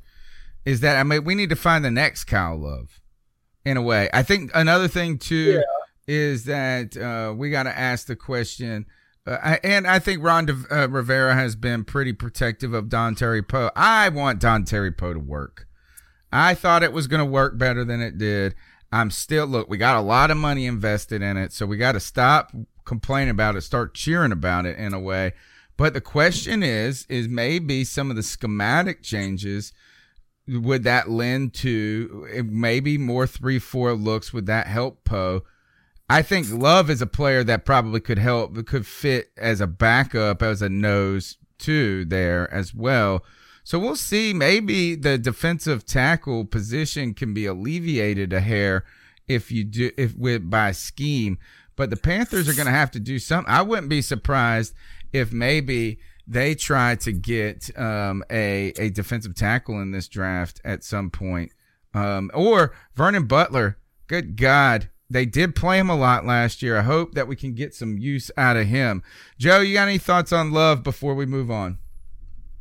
Yeah, I think um, I like him as a rotational player, coming in off the bench, giving some of um, our other big guys a breather. Um, I like him because I feel like you can trust him. You know, he's going to do the right thing every time. He's familiar with our system. Yeah. Um, and, you know, he's been around the locker room. So I, if, if we can hold on to him, I'd love to be able to. Um, but, you know, in this time and era that is the NFL, uh, you, you lose people over, you know, ten thousand dollars. Yeah, straight. Well, Yeah, yeah, that's the truth. Um, next thing that stuck out to me on that call uh, from Josh from Ashton. Thanks, Josh, for being such a big supporter of the show. Been on the show before. Love to have you back. Expect to have you here on draft night as well. He's excited about it. I know. Antonio Brown, the saga. It continued. It ended. It continued. Uh, I, it was his time in Buffalo was so short that I didn't even know it happened because I went to bed uh, that night before the I saw any of the news. Maybe I just didn't check the news or whatever, and then I woke up and people were talking about the deal that fell through. And uh, I saw one guy from Buffalo say that said that Antonio Brown's stay in Buffalo lasted uh, longer than about the same time as my first marriage. and uh, now a- Antonio Brown, a lot of criticism, a lot, a lot of criticism, divisiveness, uh, and polarizing year for Antonio Brown. We've seen his that he has been outspoken about wanting out of Pittsburgh. A lot of people have described him as a petulant child, um, as a guy that has put himself above his team, that has uh, forced himself uh, in a way that they were rooting for him to fail. One of the things too, as that the Steelers said we're going to accommodate this trade, there were not as many suitors early on as some people had originally thought there would be maybe a month ago or three, you know, uh, when this saga first started. So the notion that Antonio Brown as a problem, as a cancer, as a diva, as a distraction, that had gained so much traction. Antonio Brown was going to be ca- chast he was going to be cast into the the depths of despair when it comes to Buffalo. He denied it. He power played it. He power played everything and he is a Raider now and he got a down pay raise. I think this is that I wasn't necessarily rooting for or against Antonio Brown. The thing that came to me is is if you look at his numbers, the production is there. And I was a little stunned that there wasn't even more interest in him. But he goes, he's a Raider, Cody, with a pay raise. Where are you at on Antonio Brown? so, uh, I mean, basically, he had. I mean, I don't want to put it this way. I was going to say a child threw a temper tantrum and got everything that he wanted out of his temper tantrum. I mean, that's 100% what happened. But also, and, you know, I called into my buddy, um, Pigskin Pete show. He's another YouTuber. Uh, he's, a, he's a Clemson guy. And I called into his show and we were talking about this. And I, I feel that Ben Roethlisberger is just a, a terrible human being and a bad leader. And I think that too much of the blame goes on Antonio Brown for that locker room being toxic or messed up or whatever. Um, so yeah, listen, if you're done somewhere, move on to somewhere else. And the man got paid and a brand new contract. Um, Mhm. That's mean, what so I was listen. a little stunned by. I thought he was going to get dealt. I didn't think it was going to come with a bump. and they only got a third and a fifth round pick for him. They didn't even they they wanted a first round pick for Antonio Brown, and that did not happen at all. So Yeah, I mean, well, the Steelers, they kind of put themselves in a corner when they said, oh, the trade's going to happen by Friday. Yeah, You know, that kind of, they were painting themselves into a corner and nobody took the bait. I tell you, So he didn't get traded until Saturday. I got to say this So- is the people root uh, is that just listen to these numbers. Here are receptions since 2013. He has had over f- 2013, 14, 15, 16, 17, 18. Six seasons in a row he's had over 100 catches. He had 136 in 2015. He had 104 last year. Uh, since 2013, he has had over 1,200 yards every season, over 1,250 yards every season. He had uh, 1,800 yards in 2015. He had 1,500 yards in 2017. He had a quiet last year. Antonio Brown had a quiet 104 catches for 1,200 for 1,300 yards. But but he do that with Derek Carr throwing him the football. Maybe not. He had 15 after touchdowns, his- career high too last season. 15 touchdowns. Yeah. So as a receiver, you know, as good as you might be, uh, you're only as good as a receiver throwing. I mean, as the quarterback throwing you the football. Um, and you know, uh, what's it going to do with Derek Carr throwing him the football? I think Derek Carr is an underrated quarterback. A lot of people hate on him. I don't think he's terrible. I think in 2000. Okay, I mean, in, in 2016, I, I think uh, you know after Derek Carr got hurt, uh, he was you know that team went downhill. So um, he can be good. Yeah, he I think- can be. He absolutely can be. They had a big running game that year, though. Yeah. Well, I mean, but Look, that, but look, look, let's be honest. Any quarterback that has a good running game can have a good year. yeah. The problem is, unless you're cursed, like the Carr family is. Carr family curse. Uh, and was there any? So love AB, and uh, I think that was about it when it came to. But you want you, you want to you want to wait for the Odell thing, or you want to do that later, or Yeah, uh, because well, everyone's here- talking about. Well, let's see this. Let's let's just see what the next call's got. All right, we got a couple Okay. more calls. Hey, Josh from Max Ah, again. Josh, he's probably gonna And bring it hey, up. Uh, almost forgot. We, we re-signed uh, everybody's favorite, Tom Jones, Mm. the necessary. Oh, necessary- How have we not talked about that? special teams, but man, I just hope we don't have to suffer watching that man go out there and get lit on fire like a piece of pork dropped on a hot coal. That that was bad last year, man. Seeing him go in there and try to run coverage, it, it, it, ooh, ooh, it's bad. Uh, but also calling in this week, I'm a little under the weather. I might not make it into the chat tonight. so Oh, wanted to he's back. He's here. to- to Tim Oh, he's and Wes, chat. and Lynn, Cody, um, and Ken, everybody else. I know I'm forgetting a few, um, Wes Underground, but I hope y'all Daniel Duncan, enjoying the Audley, well, Brad Dugan, to enjoy, but enjoying the Trill. the early part of free agency here, and uh, hope y'all having a good night. Maybe I'll be in the chat, maybe I won't. Gotta see how I'm feeling. I can beat this fever a little bit. But y'all have a good one. He's got Keep the free. pounding. He's got the free agent fever. Colin Jones, you know, is this is that? I am a Colin Jones hater, but I actually get. I understand this move a lot. Is that first of all, Colin Jones is a good special teams player. Like he is a necessary component on a team if you don't ask him to play on defense. The other thing though is is that we have signed the Jermaine Carter, Colin Jones now, two linebacker. Uh, well, no, we I thought we had one other linebacker that we may have kind of signed to a futures deal. Cannot remember what it was. I'm starting to think that this is this is saying that we are parting ways when it comes to David Mayo. That the writing is on the wall that that's not part of the plan. So Colin Jones, the fastest man on the team, that we only learn how fast he is when he's chasing down somebody that just got past him because he blew the coverage. Colin Jones, congrats. We got to deal with you another year. I, I hope I only see you on special teams and uh, maybe depth. Nah. All right, let's keep going. Hi guys, Rich in London. We have What's up, got Rich? a centre.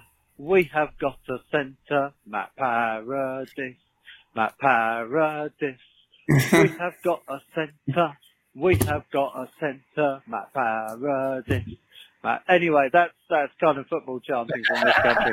Um, wow, what great signing! Everyone's paying way too much money Yes. for really average players, and we pull this off allegedly second best centre in the league. Uh, a broken fibula's nothing. Uh, small bone, easily healed. Um, he should be absolutely fine. What a fantastic start. Um, we won't probably now draft another centre, so the ed, clearly edge or tackle. God, I hope it's edge or tackle will be the focus at 16.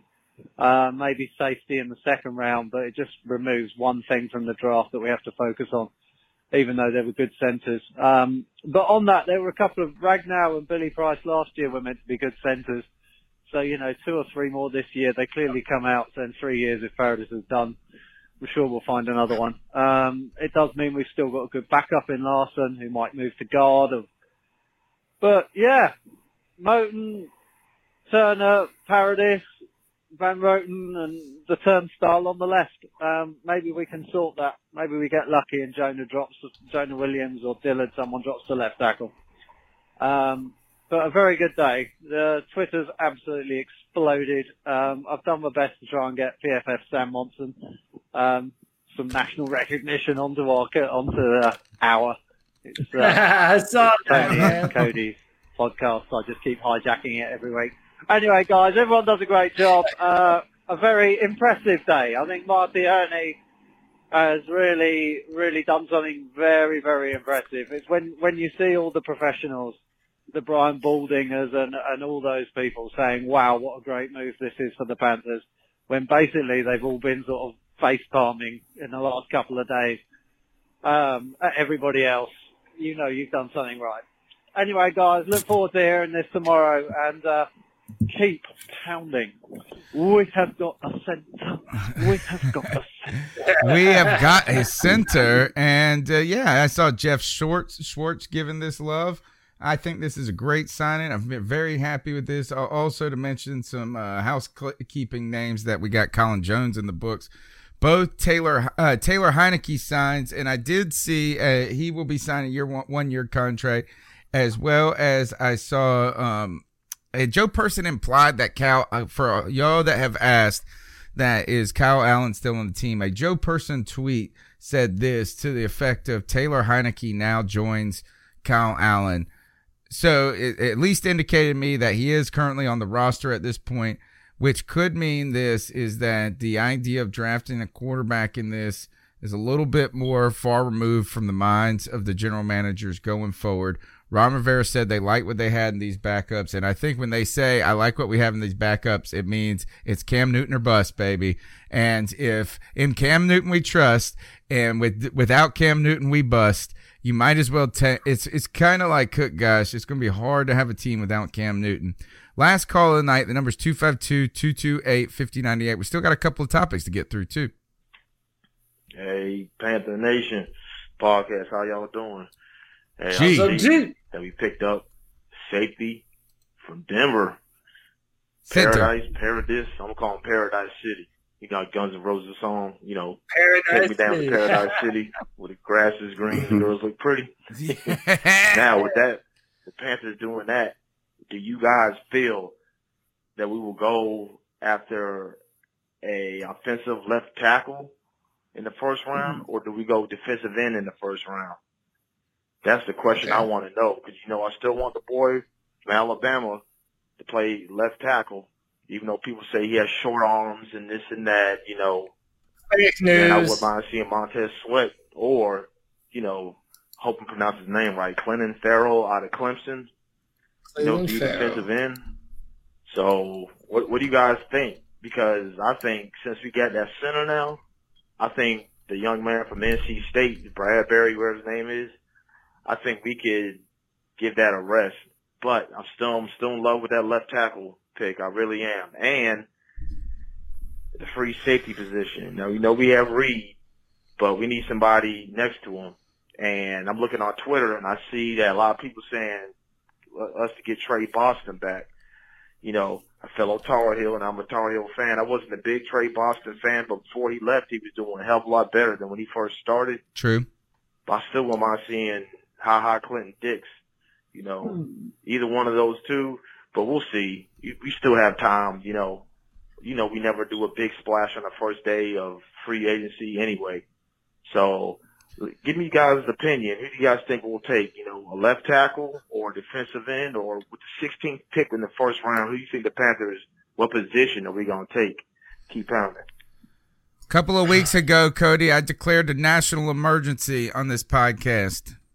And I declared on the campaign for another season that we needed to build that wall.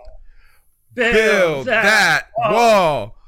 Build, build that, that wall. My answer is what Joe's answer was last week. I think that we can g- get by. I think that more, that the offensive line will be more helpful than reaching on a defensive end who potentially is really a second round pick, but people are running on him early. They say it's a deep draft. Joe, do you will you vote for me if my platform is build that wall? Yes, if you're voting for the wall of offense to be put in front of Cam Newton, yes, absolutely. That's exactly what it is. That is exactly. Um, we just have to have it. Uh, yeah. If we end up having to score, you know, 28 points a game to, to be able to beat teams, I like those chances. If we have a good offense in front of Cam, a good line. You're right. You're right. All right, Cody, you tell I us. I think we have the positions, the people everywhere else on the field to be able to do it. We've got a team full of Christian McCaffreys, and they're going to be in their second year. They're going to be so much better. Think of how good they were this past year. They're going to be so much better this year. Another year between Cam Newton, Norv Turner. Another year of Norv Turner with these receivers, knowing more and more what he's got. And now an offensive line, maybe that you could build if you build that wall in front of Cam and Cam Newton's shoulder is healthy, that all of a sudden we could see some of the elements of the Norv Turner offense that we did not get to see as much because of the limitations that struck Cam Newton early. The Panthers offense and this team was 6 and 2 before Cam Newton and the shoulder problems started to fall apart. That was with a very very old defense, a defense that was not playing to the level that anyone had expected it to play at that point. The question is, is that can Mario Addison give us another year? Can Efe Obada step into a larger role? And maybe can we get somebody in this draft that can be a contributor? Cody, tell us deeper in this draft if you are on the build that wall train, right? On that campaign, should I say? What are some things we could do later in this draft that could fortify our defenses on the other side of the trenches? So there, well, there's a few names that could uh, build our our defensive in depth and maybe even find some starters. Listen, man, who's been on the build that wall train more than me, man? I mean, I've I, have i have been saying for a long time, it's time to spend some premium draft capital on offensive linemen in the first round. Um, mm. Guys like Andre Dillard, um, who probably might be my number one left tackle pick in this draft, even over Jonah Williams. We'll talk about that more in depth at a at a later time. I do want to present the other side of this though, because I do feel that there is more depth at the left tackle and even the guard position later on in the draft. Whereas we might be able to grab a premium pass rusher at the 16th pick uh, in the first round, whereas the drop off in the second, third round for the defensive edge rushers, it's a little bit steeper of a drop. So that is the concern. The, the, um, yeah, the the concern about going offensive lineman. You might be able to get more bang for your buck at the offensive tackle position in the second round. Yodny Cajuste out of West Virginia. Uh, that's a name I like a whole lot. Um, is very, very strong. Anchor as well it just depends on how teams value him. Um, yeah, didn't you have? And it happens. It, it, Cody, it does. Uh, some of yep. it is like how the board uh, unfolds before us. Think about the run right. On receivers that year that John Ross and Mike Williams went around. There just was an unnatural state of the board. So while we while we could say that, hey, um, you, whatever happens in the top ten has a trickle down effect And that that could really dictate more than just who we even if you had the choice between all of a sudden you might have a player you didn't think you could get. And if Dwayne Haskins, Kyler Murray, and Drew Lock, the three quarterbacks, if they're all top 10 picks, which is very, very likely that they might be just that, then that also pushes more people down the board for us. I mean, there are a lot of premium first round defensive talent that will be there for us to be able to select. Um, it just depends on who you're in love with. I'm on team build that wall.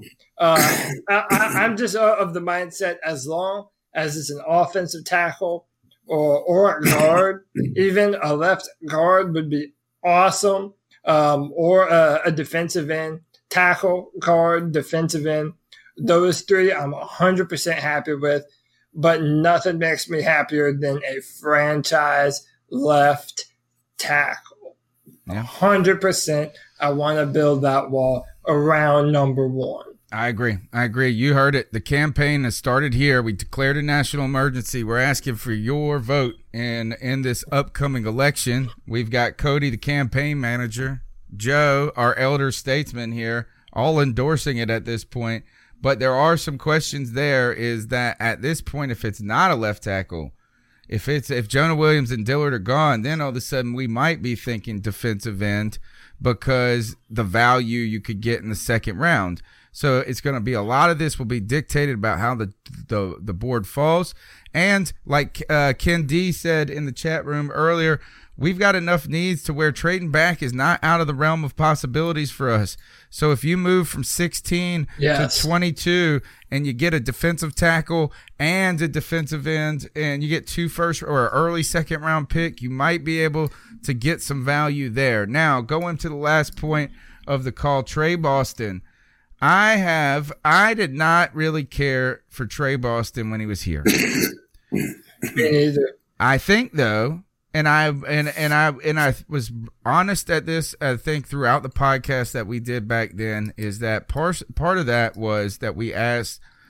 Dave Gettleman had some favorites that he put into some big spots early, maybe earlier than they needed to be in. Tre Boston all of a sudden finds himself starting late in his uh, rookie season and in his second season had a couple of successful play, but you didn't pair him beside an anchor. You had a guy who had some limitations beside Roman Harper.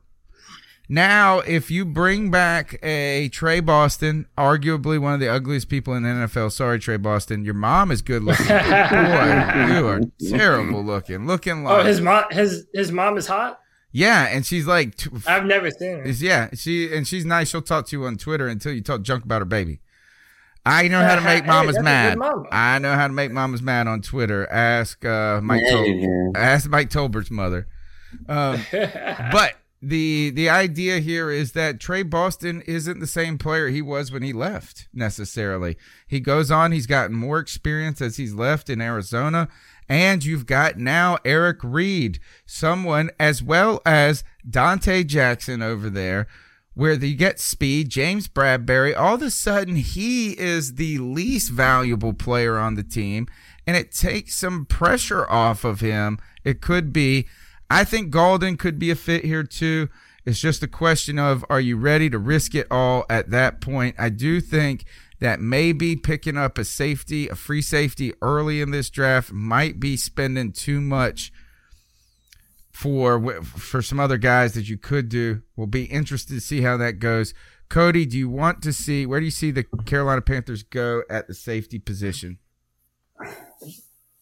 Um, yeah, so I'm I'm kind of on. Um, you know, I'm not mad if we brought in Tre Boston just to be another warm body. I mean, the, the dude has some good interceptions in 2015. I think He's think not a good tackler. was- That's the problem. He's not a no, good tackler. no, he's a he's a bad tackler, very bad tackler.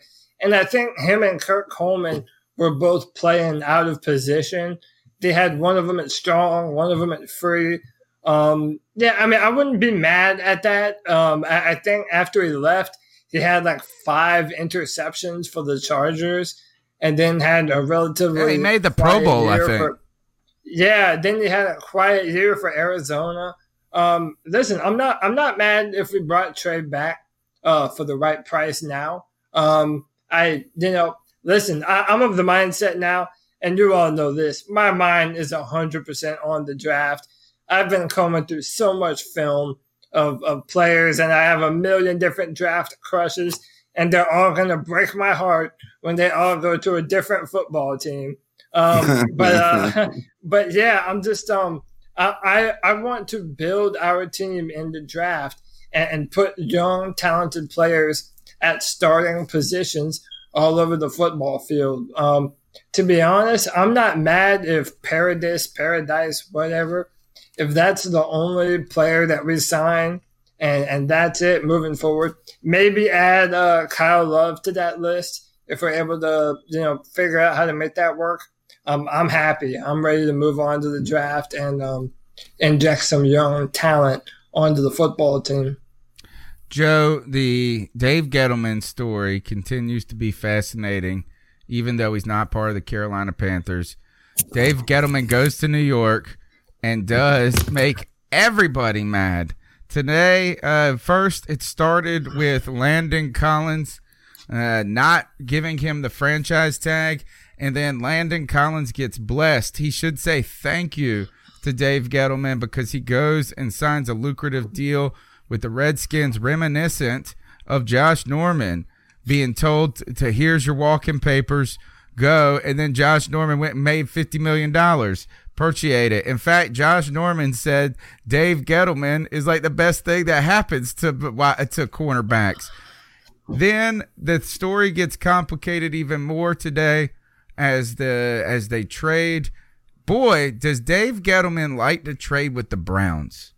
He traded. Yeah, yeah. Who did he trade? He traded. He got a guard to add Olivier, Olivier, Olivier, Olivier Vernon. for some good for for a guard. I think. Well, he yeah, Yeah. He, traded, he traded away Olivier Vernon for Kevin Zeitler, a guard uh, with the Browns, and Zeitler is pretty good. He's Mhm. actually, he's actually one of the one of the better guards in football. And A lot of people uh, were yeah, praising that trade. A lot of Giants fans were happy with that trade. Yeah. But I mean, I, I- I think what you're seeing now is the same thing you saw when he was with the Panthers. They move on from a, a prominent piece in the backfield like Josh Norman, uh, like they did to Josh. They did that to Landon Collins. And everyone knows what he did to Steve Smith, a legendary Panther player. And now David Gettleman just traded away maybe the most popular receiver, the most famous receiver in the NFL, maybe. I mean, We can argue that. Yeah, I mean, hundred percent. it's him and AB uh, are neck and neck every year. Right now, AB he's got more years of consistent, more years on him. O- Odell's had an injury he's had to deal with. The difference between the Odell thing is that uh, and and Steve Smith is that you you could see how Gettleman could have been saying, "Hey, Smith is aging out." Odell is at the peak of his career potentially, but I think we got Andy Lee. Didn't we get Andy Lee from the Browns? That punter. Yeah, Yeah, we yeah, did. we did. So he loves trading with the Browns. But right now, I got to say this: is Gettleman did fortify the line. He's done some great things there with the offensive line. He's committed there. He went and got Saquon Barkley. The question is, does he get a rookie quarterback? Does he trade for a Josh Rosen now? Or um, where do you see, Joey, the legacy of Dave Gettleman now that he is uh, just hatchet doing these big, audacious moves in New York City, stepping up to the microphone, really taking the body blows from the media, probably. If anybody has the moxie and the balls and the pigheadedness to do it, it's Dave Gettleman. Yeah, he will forever, going forward from this moment, be known as the Butcher. because he goes to a team and he hacks them up. Yeah, he does. He's chopping, he's slicing, he's dicing. He was like he's like He Dexter. is- yeah, he's whittling that team down to the very core. And uh, yet again, he's getting rid of. There's definitely talent there, but there is some inconsistency. There is some divaness. There is some bad elements for the locker room that he's getting out of there. And, you know, I think, I mean, we have to, I can't see it any other way than a straight rebuild for the Giants. Well, That's he- exactly where they are in rebuild mode. He got Jabril Peppers though, and the question Which is a is, great, which actually is a good pick, a, a good move as far as replacing a position Landon Collins. with a good player. yeah, and then and and a young player to get some time on. The Right. question I have here too is, is that and I and Cody and I talked a little bit before the show about this. Cody, Joey says they're in straight rebuild mo- mode. Is that when you've got Saquon Barkley, when you have gotten some, you've started to make some improvements on the offensive line. Were they as far away? You know, were they in the depths of despair as far away if they could solve the Eli Manning problem? Um, No. It seems like he committed to to the rebuild. So my my two questions for you, Cody, are this: is that where where were they? Were they truly rebuilding? And second, what does Dave Gettleman have to do? What has to happen going forward for him not, as Daniel Duncan say, for Giants fans to go to his house right now and and and seek revenge. What needs to be the story that comes out of this that justifies trading away potential a, a, a, wide receiver who is really on par with the best that we've seen in the last decade? What's got to happen? Saquon Barkley has to be the first running back since Adrian Peterson to win the MVP. That's what I think. I mean, fly out. I, I think uh, he you almost know, did it last year. To be honest, and, and, and, and you know what? And you know what? Uh, he did it. He had almost as good of a season as Todd Gurley with a much worse offensive line. with a much Way worse worse. team, with a much worse team. That's the thing. Is Right, that like way worse. yeah? Listen, I'm a Panther fan first and foremost, but I will never lie to you about talent. Barkley has the potential to be a once in a lifetime talent at that position, and I don't say that uh, lightly. I mean, he is incredible. Um, the one thing I'll say though is Eli Manning is the problem at with, with that offense, and and Mhm. not uh, and not Odell Beckham. I I mean, listen, if they uh, drafted Dwayne Haskins, who is a uh, is my number one rated quarterback in the class, dude, if they drafted him and had Barkley and Odell Beckham, man, that offense is good to roll, man. Evan Engram, uh, Sterling Shepard, that offense had the firepower. Um, I just don't understand this. Uh, having two first round picks, does one of them equal out to Odell Beckham Jr.? I mean, you're you're you're on hope and a prayer right there, my man. I don't know. I would not have made that move. Um, having two marquee offensive players at wide receiver and running back, you're one quarterback away from having a dominant offense. Yeah, I don't understand for the life of me what the hell um, D- Dave Gettleman was um, thinking up on that one. I- I'm not a fan of that. Well, But, hey, know, man, he's getting a lot of. I mean, he does get a lot of picks here. I mean, there are some ways that he could come out of this on the positive side. You know, you could you could get Josh Rosen for a third right now, maybe, or a second round pick. Have two first round picks. You could do a lot of things. There are some things, but it takes a lot of moxie, like you said, to p- trade away Odell. It seems uh, a little premature in some ways. Was we'd have to look at their salary cap situation to see how it truly worked out. Look, the Texans added a good player today with Bradley Roby. Interesting to see that, John. Uh, Mhm. there's still a lot of things that are going on throughout the NFL. Um, but And didn't they get uh, what's his name, the Honey Badger? No, he went to No, who was Kansas? City. Kansas. Oh, that's right. He went They to get Kansas. some guy named Gibson. Gibson. They got uh, Bradley Roby and um, who else did they get? Secondary asking to fill the hole, $10 million deal. Palmer Ports Houston announced they're signing T- Tashaun Gibson, who was cut by the Tashaun Jaguars. Gibson. So you got that. So by the way, uh, Cam Newton was at some event tonight, and there was a bunch of media around. This is a picture of Cam Newton learning about the Odell Beckham trade, like as it's happening, and you can see his face too. Like, whoa, Dave Gettleman did what now? How about this? You So- see? Do you see who's showing it to him? Yeah, Jordan Rodriguez. Jordan Rodriguez. Man, uh, you got to wonder. Uh, sometimes uh, as uh, Cam Newton, I I would not. If I was Cam, look, I'm petty enough. I'd be salty as hell still. I would still be salty about that mess about losing that that damn yogurt uh sponsorship because of that. Now Cam Yeah, Newton's Dannon sucks anyway. um, but so lots of news going around, but there's no better news and no way. Joey, I don't know if you got to see this earlier in the show.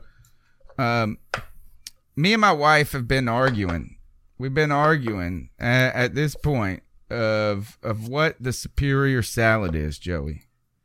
And that is, are you a house salad guy or are you a Caesar salad guy? Joey, I think there's a certain elegance to a Caesar salad, right? A simple, a refined simpleness to this. Joe, we had someone cheer, we had someone drop in on the show and weigh in on it. Cody, let's see who we had. Tony, enough all this going back and forth and all this other stuff. Y'all need to go ahead and pick the house salad because it's gonna be the best for everybody. You never know if somebody like all the Parmesan cheese and all the other Who don't like Parmesan cheese and stuff like that. So you gotta go with the house salad. The house is for everybody. Devin Funchess dropped in on the C3 podcast talking salad, Joe. Oh, that's a legendary. I cannot believe he did that. Well, sometimes Oh you just God. don't Oh know. God. You don't know. Sometimes we're all in the dark. Sometimes we're all in the dark, and now no one's in the dark. And you know what? I felt a little bad about it at first.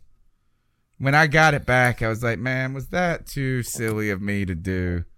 And then as people were trashing on him, and then he made $10 million the same day. Same day he sent me the video, he made $10 million. So do I got to feel bad? No. I ain't feeling Not bad. at all. You know how many house salads he's gonna buy with that? Yeah. He's going to buy the house. Uh, Josh from Mass says, arguing with the bi- wife, you better get over to BlueChew, Tony. never know. You never know how Uh, and things just, go. just to clear things up from my end, you always get the house salad because you want blue cheese dressing. Ooh, I'm a blue cheese There fan. I go. like blue cheese. Me fan. too. Yeah. Heck That- yeah. I, I'm a, I one of those. some- I like on uh is that Kroger on WFNZ. They used to always ask guests, "Are you a ranch or blue cheese guys?" When it comes to eating wings, I'm blue cheese all the Mhm. way. But you know what? I feel like the way. you grow into that. That comes with maturity. Yeah. You know, I will say this though about a Caesar salad. Absolutely an elegant and simple in Yeah. its design, but elegant in in its taste because that dressing, that Caesar dressing, that is a very intricate dressing. You Yeah. have to do a lot of things in a particular order to get that dressing right. Josh from Mass says he's a ranch guy. He's probably sitting Indian style right now, uh, dipping his chicken nuggets in ranch.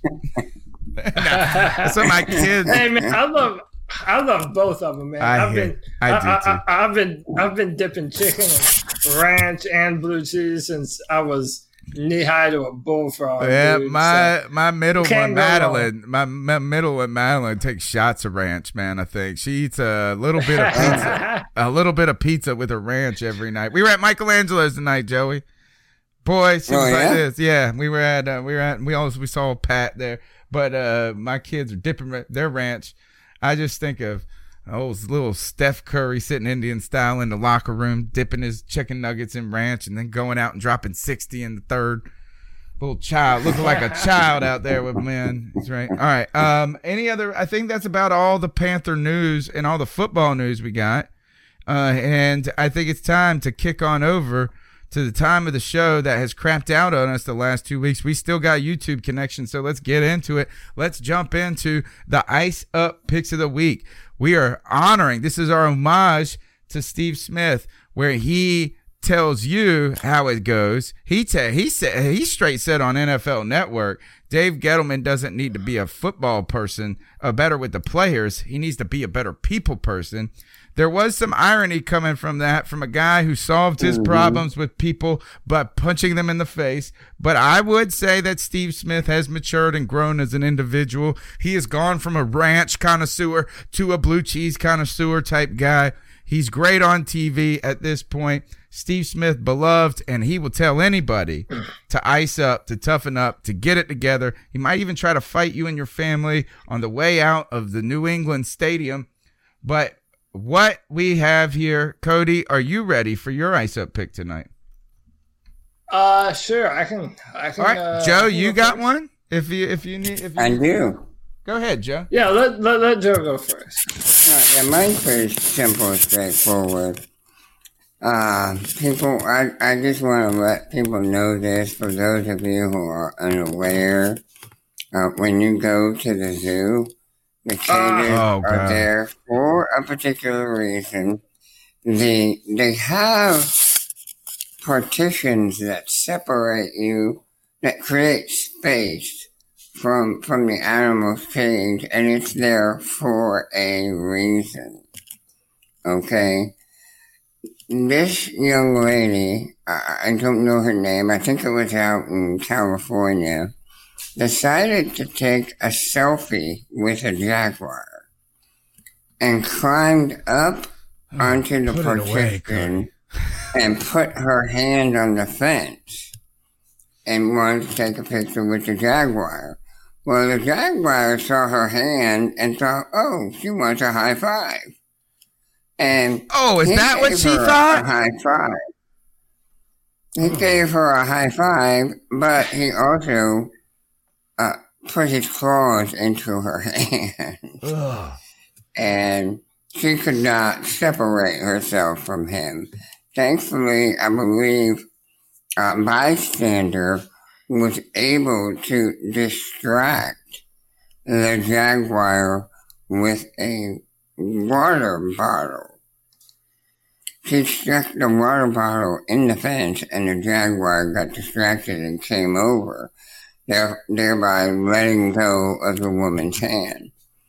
But had that woman not stepped up and tried to be a good Samaritan, that young lady might have lost her hand. So I know in this age of selfies and and, and wanting to catch um, everything, capture the moment and memorize it with a photograph or a selfie. Remember that you're at the zoo, that these animals are wild, and they have fences and barriers for your safety.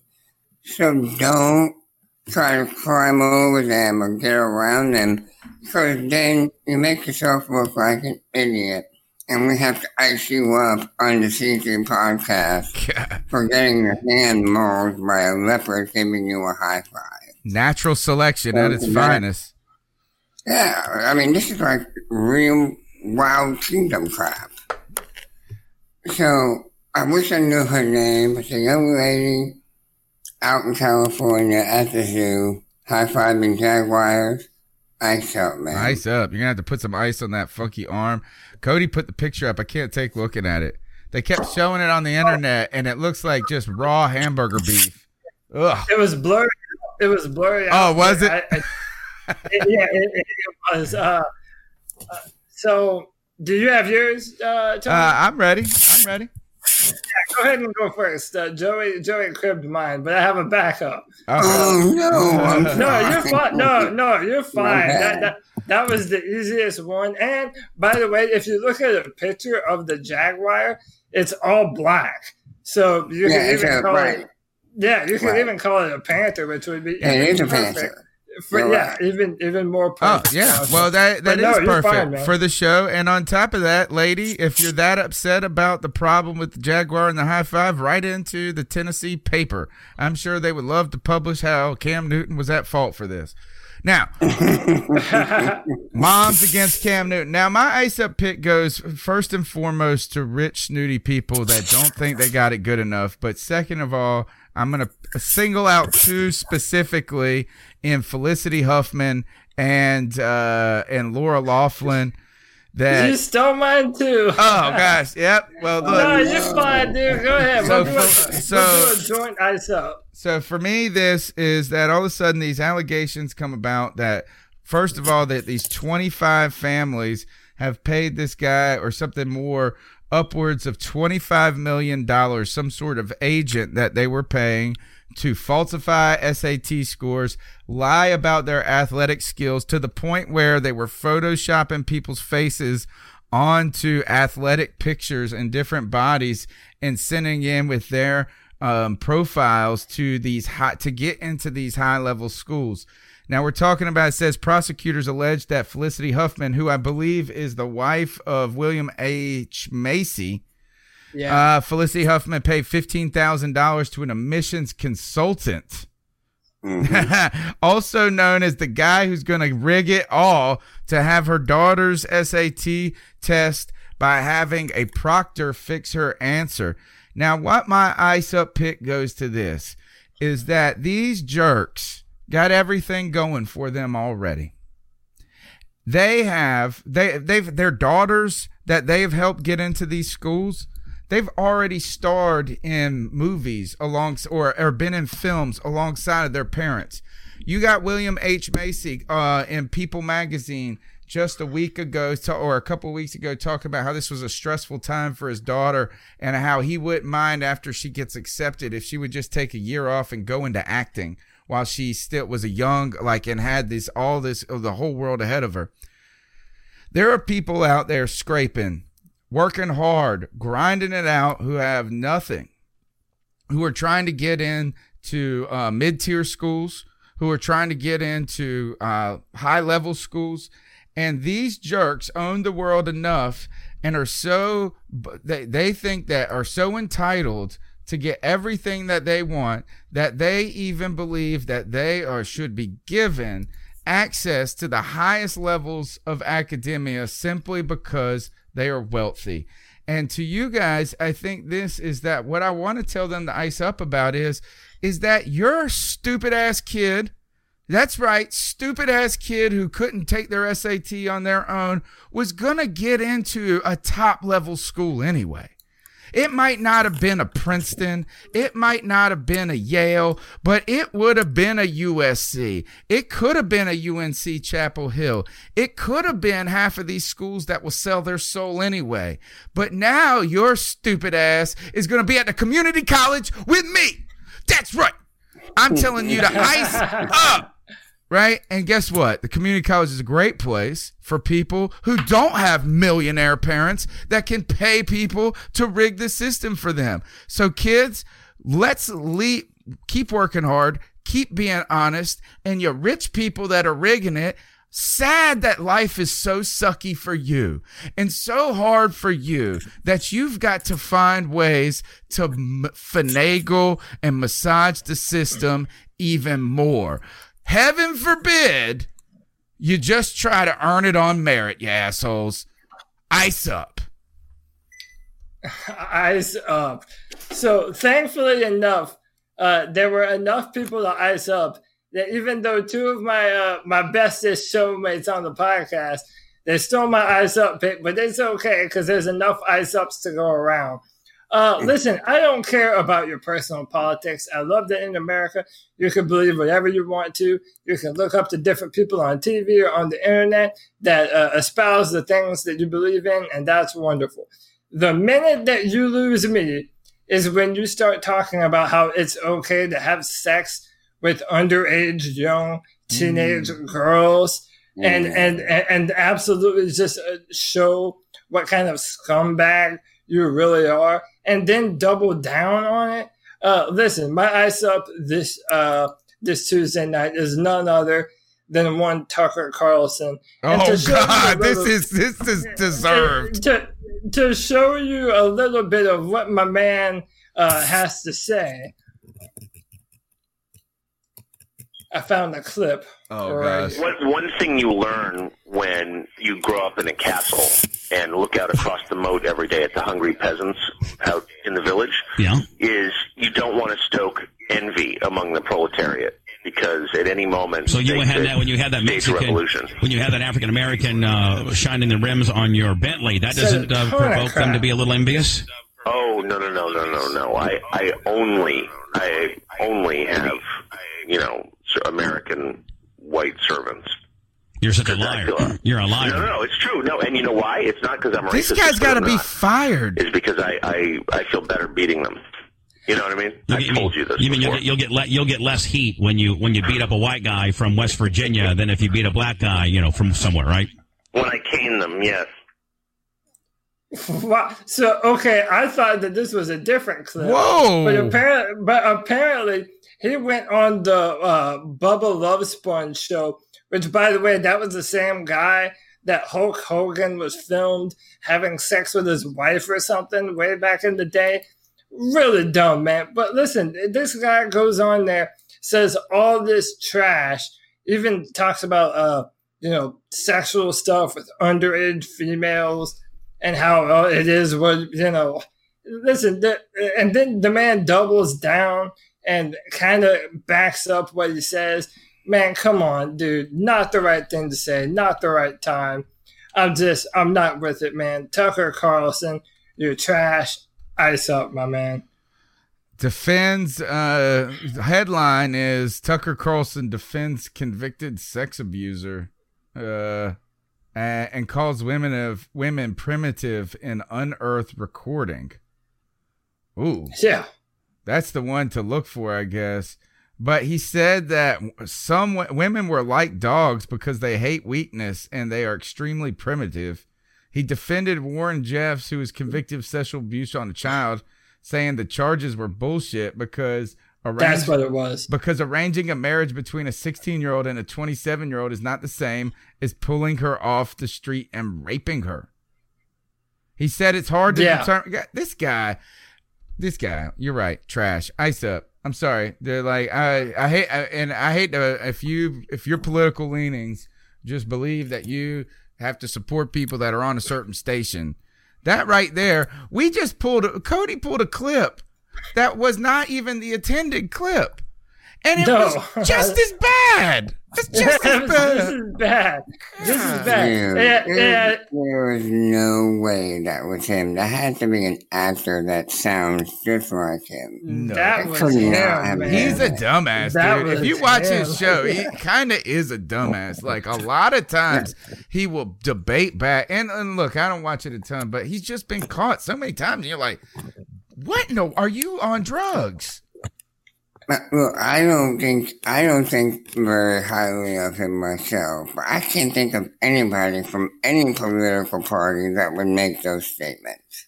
Well, the That's proof. why rising them up. yeah, yep. Well, go Yeah, good. Do you, right. we're gonna have to do some research. You two, you people in the YouTubers, come back. If you can find the Tucker Carlson voice impersonator, we need to hear it because right now the dude just seems like he deserves to be iced up. Way to go, Cody. If, Go ahead, Jeff. yeah, if man. that's him, he needs to come off of TV like now. Yeah, yesterday. that's yesterday. Yes. Even if he doesn't even say this stuff about this with the underage stuff, which is so weird and bizarre. Well, That's what he said. Yeah. About Yeah. like oh, and like that's a ter- you have an awful sense of humor if you think that's a joke. You're the joke. I so. All right, guys. Yes. This is the C3 Panthers podcast. We made it. We made it to the end of the show. We've had so much to talk about. We've had a fantastic audience. Man, how you talk about this is that this show is growing each and every week. We had 60 live viewers the whole show tonight, guys. Over 50 viewers all night. The show is growing in downloads. It's growing because you guys are fantastic in the chat room. You are smashing those thumbs up button. You are sharing the show. You're telling your friends about it. You're calling into the cat calls line. Remember, the number's 252-228-5098. My Twitter is at cat underscore chronicles. Cody, how can they follow you on Twitter? At C O D Y L A C, Cody Lack. The draft, we're in full draft mode. In the coming weeks, we're going to be back into the better know a potential Panthers draft pick. And I'm so excited for it, man. We're going to be jumping on these prospects, showing you who to get excited about in the upcoming draft. Um, yeah, man. And a brand new DraftTek uh, mock draft every Wednesday uh, with comments for the first and second round. Until free agency is over, uh, uh, there are no comments. But after uh, this next Wednesday, there's going to be comments on all mock drafts on rounds one and two going forward. That's drafttek.com. Check it out. Joe Riolano, the wise one. Each and every week he pops in here. He drops us with some wisdom that comes true the next week. Joe, how can they follow you on Twitter? Uh, you can follow me on Twitter at Joe Milano or just look me up the third half. All right. My name's Tony Dunn. We'll be back here on Tuesday. We're going to keep trying to break down this coverage, bring you bonus things throughout the week. So keep make sure you subscribe to the feed, check the feed.